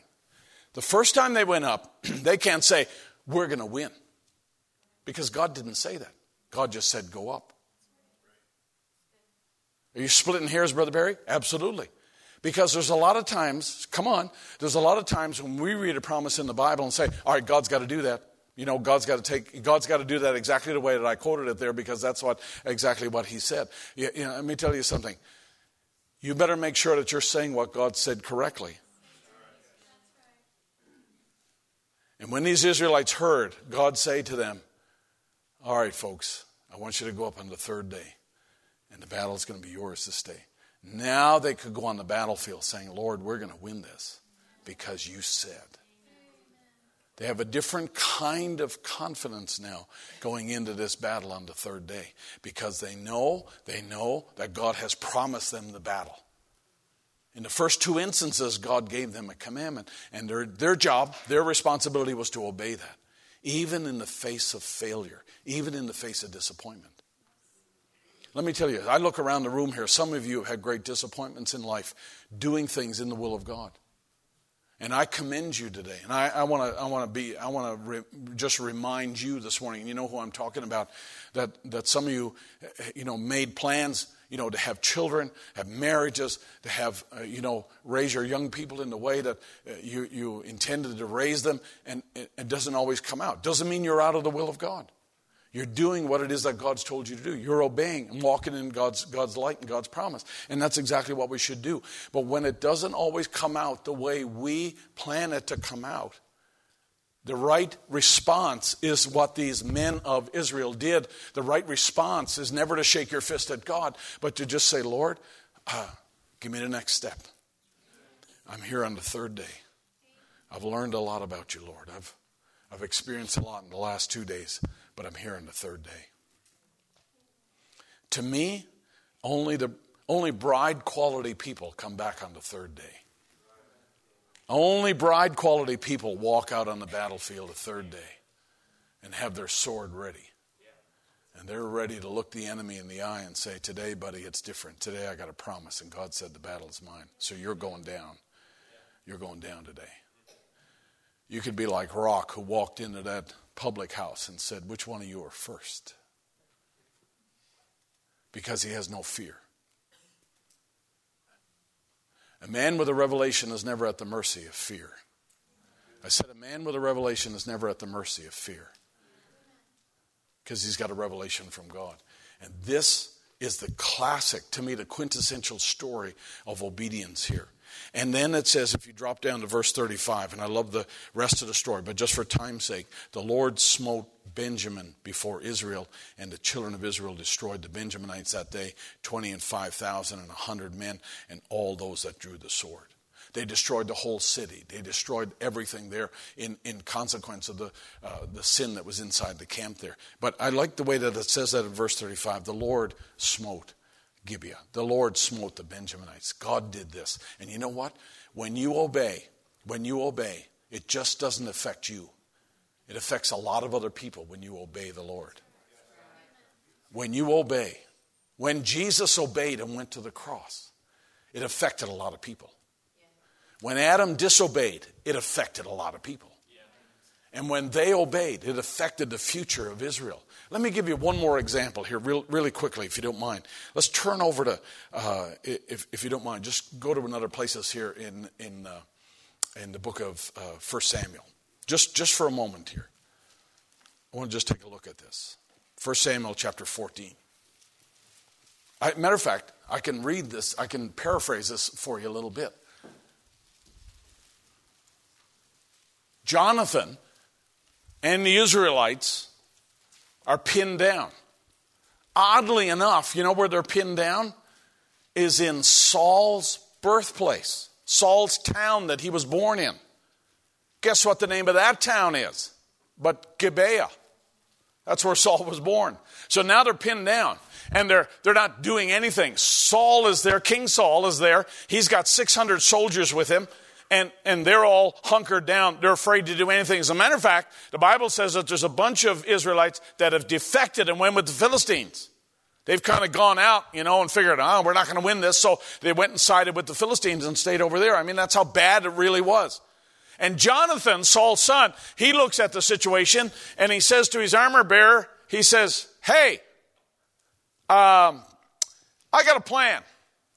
I got an idea uh, God's laid something on my heart. He said, let's go destroy the garrison of the Philistines. And to me, another hero of this, of this whole scenario is the armor bearer. The armor bearer says, sure, And he just picks up, he's the equipment manager, right? And he just picks up the stuff and says, Yeah, let's go, lead the way. And he's just following. He doesn't ask why. He doesn't ask why. He doesn't ask how. He doesn't, how are we going to do this? And when are the rest of them coming? And he's looking, you know, looking behind. When are the rest of the army coming? No, it's just me and you. And we're going to go.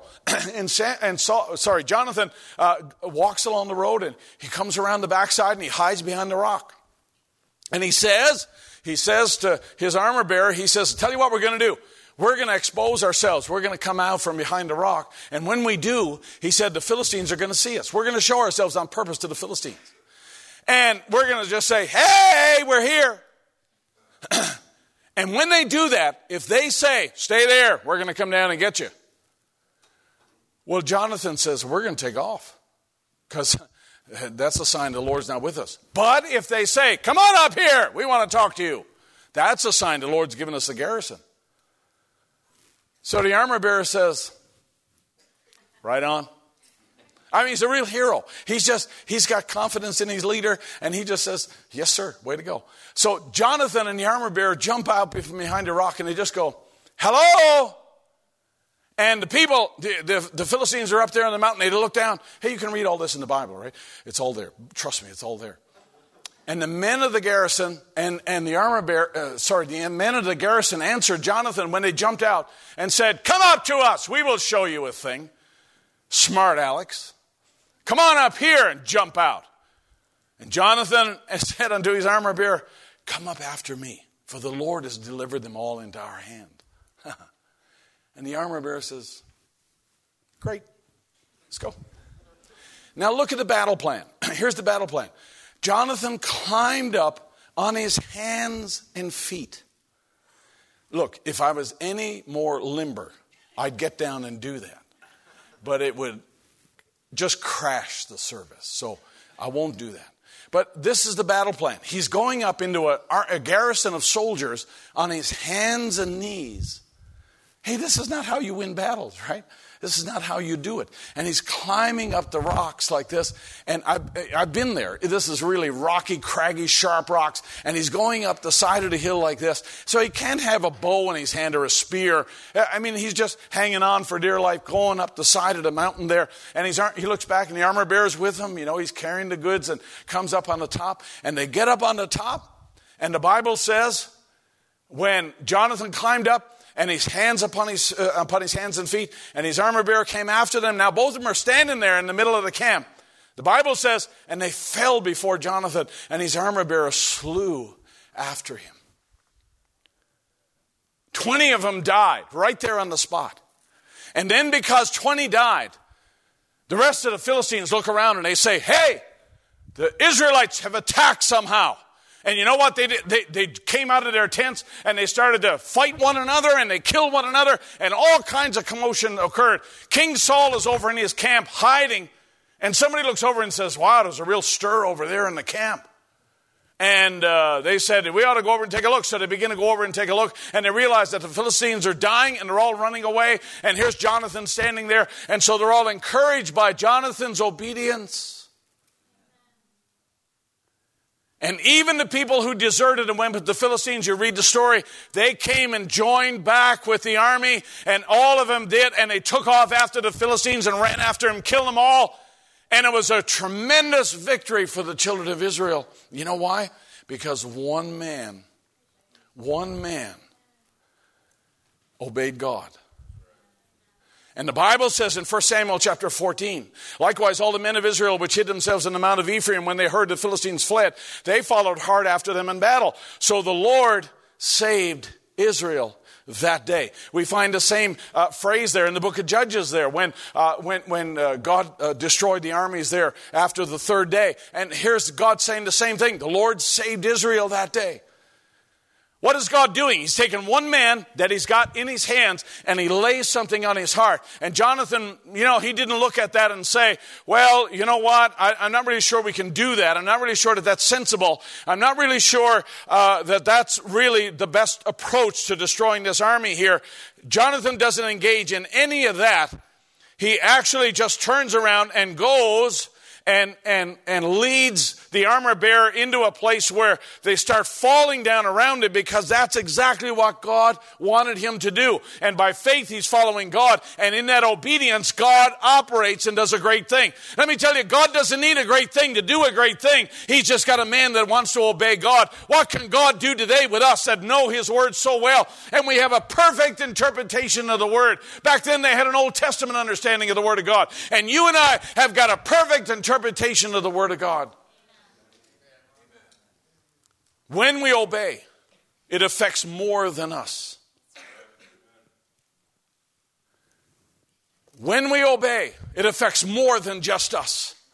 When a man obeys God in his household, it affects his whole household. When a pastor obeys God, it affects the whole church. When a prophet obeyed God, it affected the whole world. How many would say amen? It doesn't take Brother Branham understanding how it's all going to work and how it's all figured out. It doesn't take that. It just takes Brother Branham saying, you know what? My managers, I got great managers. I heard him say this this week. Hey, I got great managers and they're really good at organizing things, you know. And he says they get everything all set up. But if I feel led, I'm going to go where God leads me. Because he's learned this whole principle of obedience. He's learned this whole thing. And he says about Abraham in 1965, Abraham was a prophet of the Lord the word came to.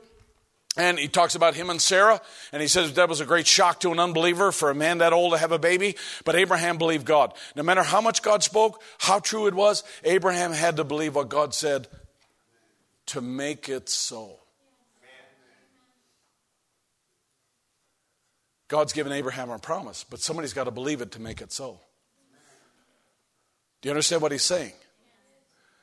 We've got a promise of the rapture, a change of our bodies at the end time. You know what? It's going to do no good if we just leave it on our shelf.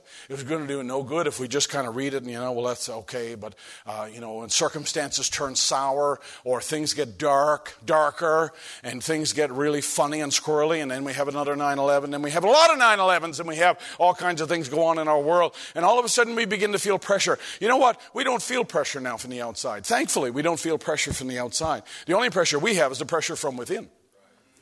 And, and Satan fights that way. But I will tell you what, what about if you had pressure within and pressure without? What if you had pressure from your families that said, you know what, you ought to get out of that church, you ought to walk away from that, and you know, just worship God on your own, and just uh, go to another church or something else? What if we became identified as a church that believed and professed and preached the message of God, and we didn't give in to the system, and we didn't give in to, uh, you know, the the uh, requirements that could be made or passed by law that all of a sudden we have to believe, and there's no more such thing as an independent church anymore? Do you realize how, far, how close we are to to outlawing independent churches now? Well, Uh, doesn't it make sense that they, the government or whoever would say, you know what, we all need to be a part of something. We all need to be accountable in some way. And after all, we all need to be paying taxes on our income. That's the motive. You realize how close we are actually to that. I would, I would submit to you that we are more close than what you think. But let's just say, let's, whatever form it takes, and whatever, and I'm not trying to scare you, but I'm just saying that what if things got darker, and what if things got tighter, and what if things got more threatening, and what if things got more aggressive against the bride of Christ? And what if it wasn't so pleasant and easy just to kind of roll in here in church and sing a special and go to, uh, go to, uh, you know, eat Thai food after church and everybody's happy and goes home? Let me tell you something. What about if it changed? Change? What about if it, it got a little bit darker here? I, I wonder how you're going to react on the second day and then react on the third day when God says, keep going and keep going and keep going. Even when we experience setbacks, and even when we experience losses, and even when we experience outcomes that we did not predict, outcomes we didn't anticipate. God, may I say this God, make us strong against the third day. God, prepare us for the third day. Give us the resolve of those heroes of the faith in the book of Judges there, that after they lost 40,000 of their soldiers, their fellow soldiers, you know what they did? They went to church. Let's stand to our feet. And they stood there in church and sang and gave offerings to God and looked to God.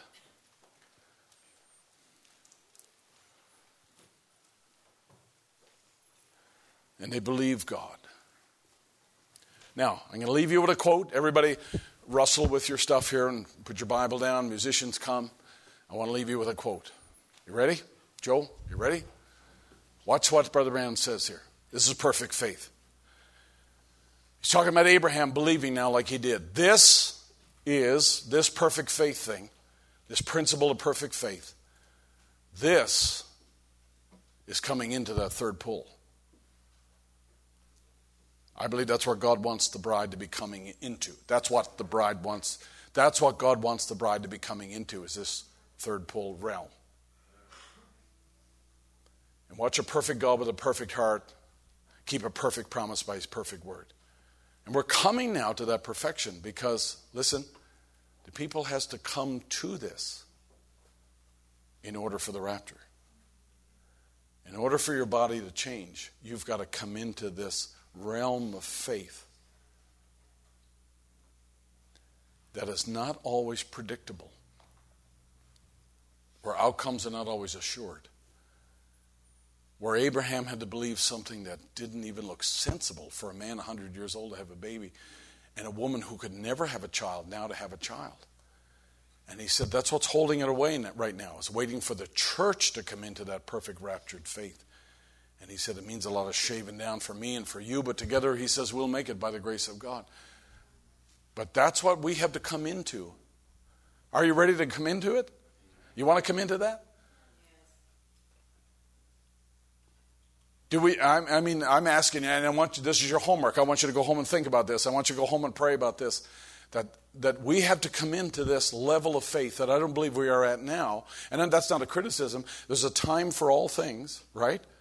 But now we have a perfect interpretation, so now we can have a perfect word. And faith comes by hearing. We have a perfect faith. Come into this and believing God and obeying God no matter what takes place. My. This is what's going to be required for us to get out of here. Wow. I don't know about you, but I, I, I, just, I just feel like we're on the edge of something. I, I just feel like that God is moving us or opening doors for us to be able to see and understand things that uh, that are coming open to us in ways perhaps we've not seen before. Let's sing that little chorus. Uh, I'm going to make it. He's already said that I would. Let's sing that this morning. And I want you just to think on this now, because here's Brother Branham saying this is coming into that third pull. This is, this is a direction we should be moving in. We should be going this way. God's bringing His church into maturity now, into manhood now. And this is a growing up time, acting like real Christians. Hey, it gets tough, it gets tight, my feelings get hurt. You know what? If you're a mature son of God, we move on anyway. We got, we got a Heavenly Father that knows a whole lot better than any of us about what's going on here. And I'm, I'm told in the Bible, I'm told in the message to follow Him. And so this is what we're going to do. And we should sing this along the way. Let's sing it together. I'm gonna make it. Already said that I will. I'll keep on trusting.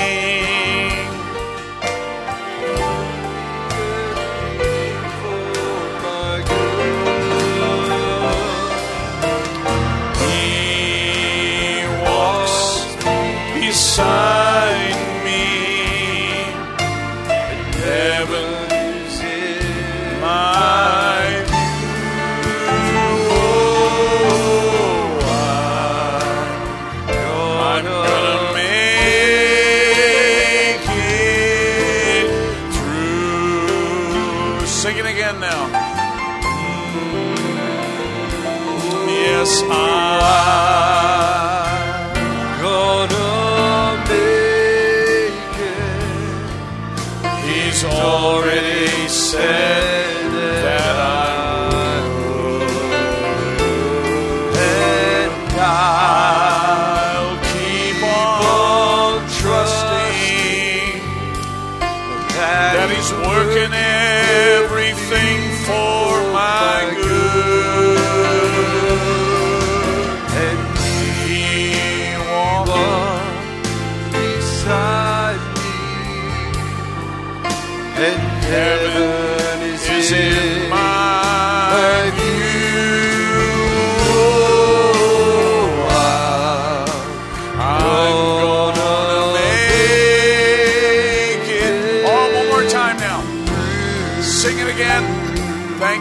us.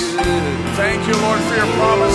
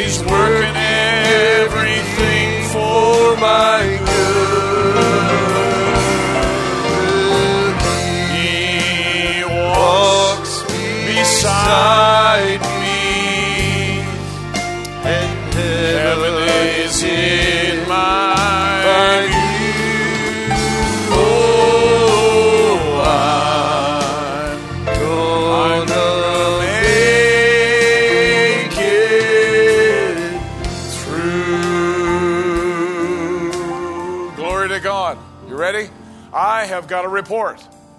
I see Brother Jeremy back here. This is a note from Sister Doris. I just entered the parking garage, garage and headed to the CVICU. The doctor just called me and said they stopped the bleeding and his blood pressure is back up. He's stable now. Thank the Lord. Let's sing the days of Elijah. Hallelujah. Hallelujah. Glory. These are That's the our God. days of Elijah. Thank you, Jesus. Declaring the word of the Lord. These are the days of your servant Moses. Righteousness we can restore. And though these are days of great trials, will of famine and darkness and sorrow, still we are the voices in the desert, crying, Prepare ye the way of the Lord. Well, behold, he comes, riding on the clouds, shining like the sun. At the trumpet's call, of Jubilee, and out of Zion till salvation comes. Well, these are the days of Ezekiel. Oh, the dry bones becoming as flesh. And these are the days of your servant David rebuilding the temple of praise. And these are the days of the harvest. Oh, yes, the fields are as wide in the world. And we are the laborers in your vineyard, declaring the word of the Lord. Behold, he comes, sing it, riding on the clouds, shining like the sun. Oh, as the trumpets call, lift your voice. It's a year of jubilee, and out of Zion to salvation comes. All right, sing it.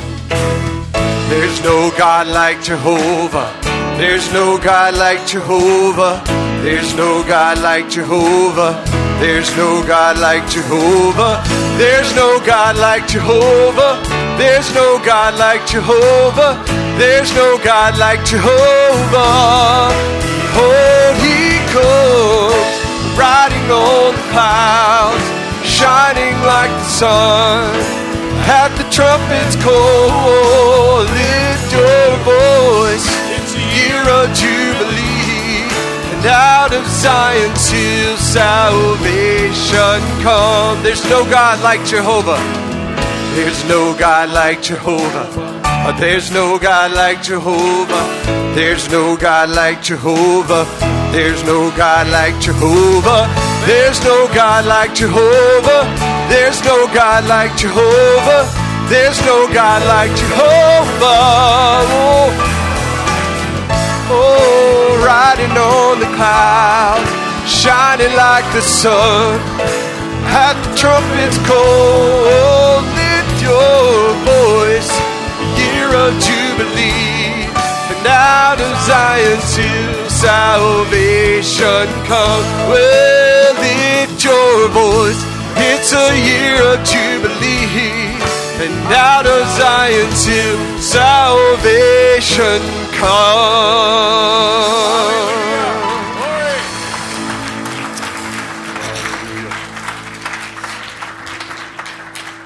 Hey, we prayed on Wednesday night for Brother Johnny. And you know what? In a situation like that, he's a winner either way. Yes, Lord.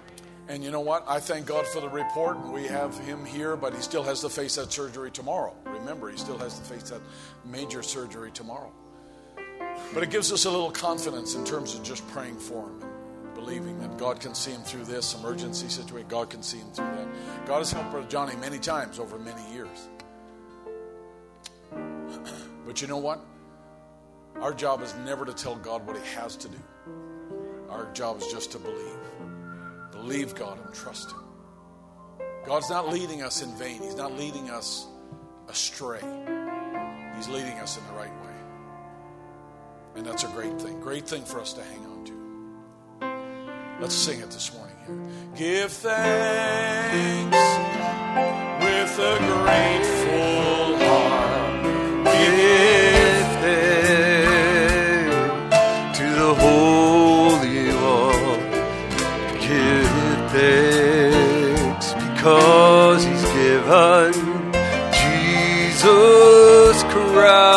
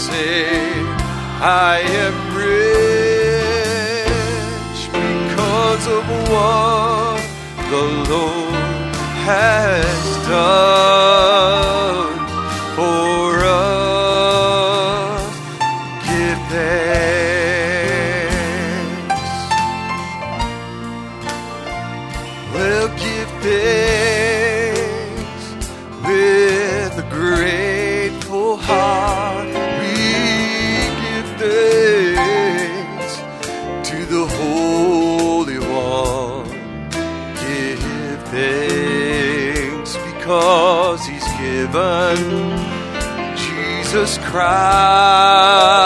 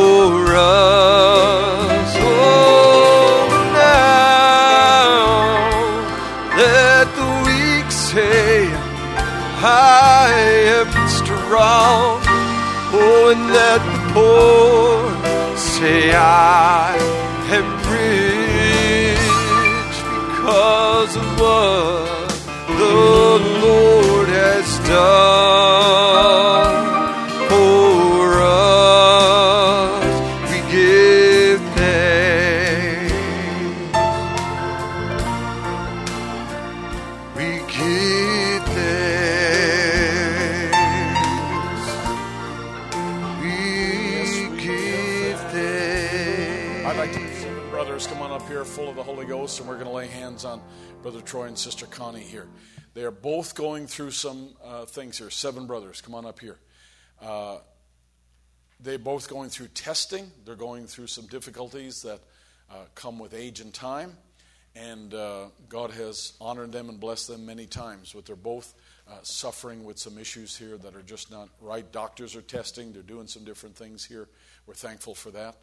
But uh, I, I want to join together with these brothers and with all of you in the congregation here and uh, just to pray that God will undertake for them because it affects their daily life, it affects their walk, it affects a lot of different things in their life. And so I told them that now is the time where we make sure every channel is clear, everything is out of the way and under the blood, and we're just going to uh, claim the promise that God gave to us, and uh, we're just going to uh, ask God to do what uh, is His will and uh, just to touch them. That's what we're, we're just praying for. So let's just do that this morning. Let's all pray together. Heavenly Father, as we anoint Brother Troy and Sister Connie with oil in the name of Jesus, Lord, we know that you are a healer today the same as you ever were, Lord. Your power is not diminished, Lord, and your ability to reach down and correct things within our bodies is not diminished at all. But Lord, you are strong and you are great, Lord, and you are a healer today, Lord, in the same way that uh, you always have been. And by your stripes, Lord, we, we believe, Lord, that we have a, a right to the promise, Lord, and we have access, Lord, into your grace this day. Father, we, we're not here to tell you what to do, Lord, but we're here to cast our cares upon you. And Lord, to present these needs in faith. And Lord, we're not, we're not uh, always understanding what an outcome may be, Lord, but we're just proceeding, Lord Jesus, based on your word and what you told us to do. And so, Father, we give them to you now today. We present them to you and trust, oh God, that you will come on the scene, Lord, in a special way. And Brother Troy suffers, Lord, and has suffered along with this condition, Lord, that he has and affects his, his uh, stomach, Lord, and with Sister Connie and her shoulder, Lord, and the trouble and the pain that she's suffered. Father, we curse those things in the name of Jesus and ask, Lord, that you would just move on their behalf and be strong, O oh God. And may you just bless them abundantly, Lord, and bring healing to their bodies. That's our prayer. That's our desire, Lord. And we come like the children of Israel did in the book of Judges, Lord. We come to church. We come in the sanctuary of God. And we come, Lord, offering these petitions. And we come presenting ourselves before you and asking, oh God, that you would just bring answers and deliverance, Lord, and bring healing and relief, we pray. That's our desire. And we ask it in Jesus' name and for your glory. Amen and amen and amen. Thank you, Jesus. Thank you, Jesus. Thank you, Lord Jesus. Through it all, oh, through it all, I've learned to trust in Jesus. Well, I've learned to trust in God through it all. Through it all. I've to depend upon His Word. I've had many and sorrow. I've had questions for tomorrow. Many times I didn't know right from wrong. But in every situation, He gave me blessed consolation that my trials only come to make me strong. Hallelujah. So through it all, oh, through it all, well, I've learned to trust in Jesus. Yes, I've learned to trust in God. Oh, through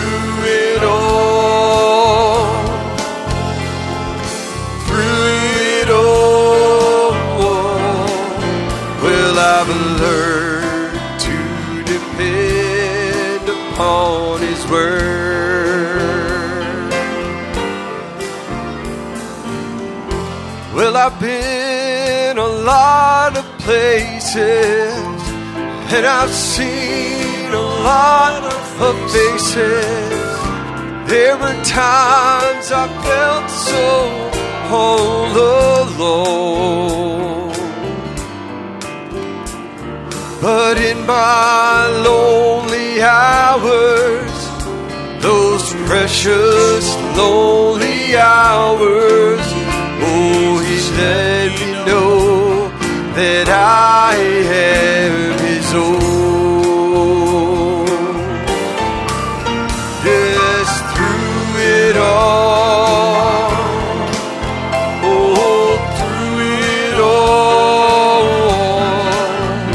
I've learned to trust in Jesus. Oh, I've learned to trust in God. Well, through it all, oh, through it all, I've learned to depend upon His word.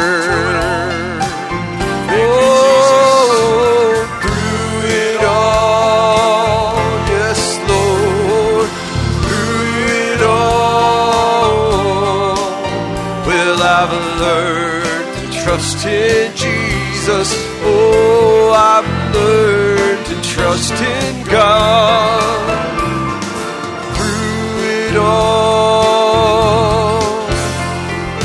through it all.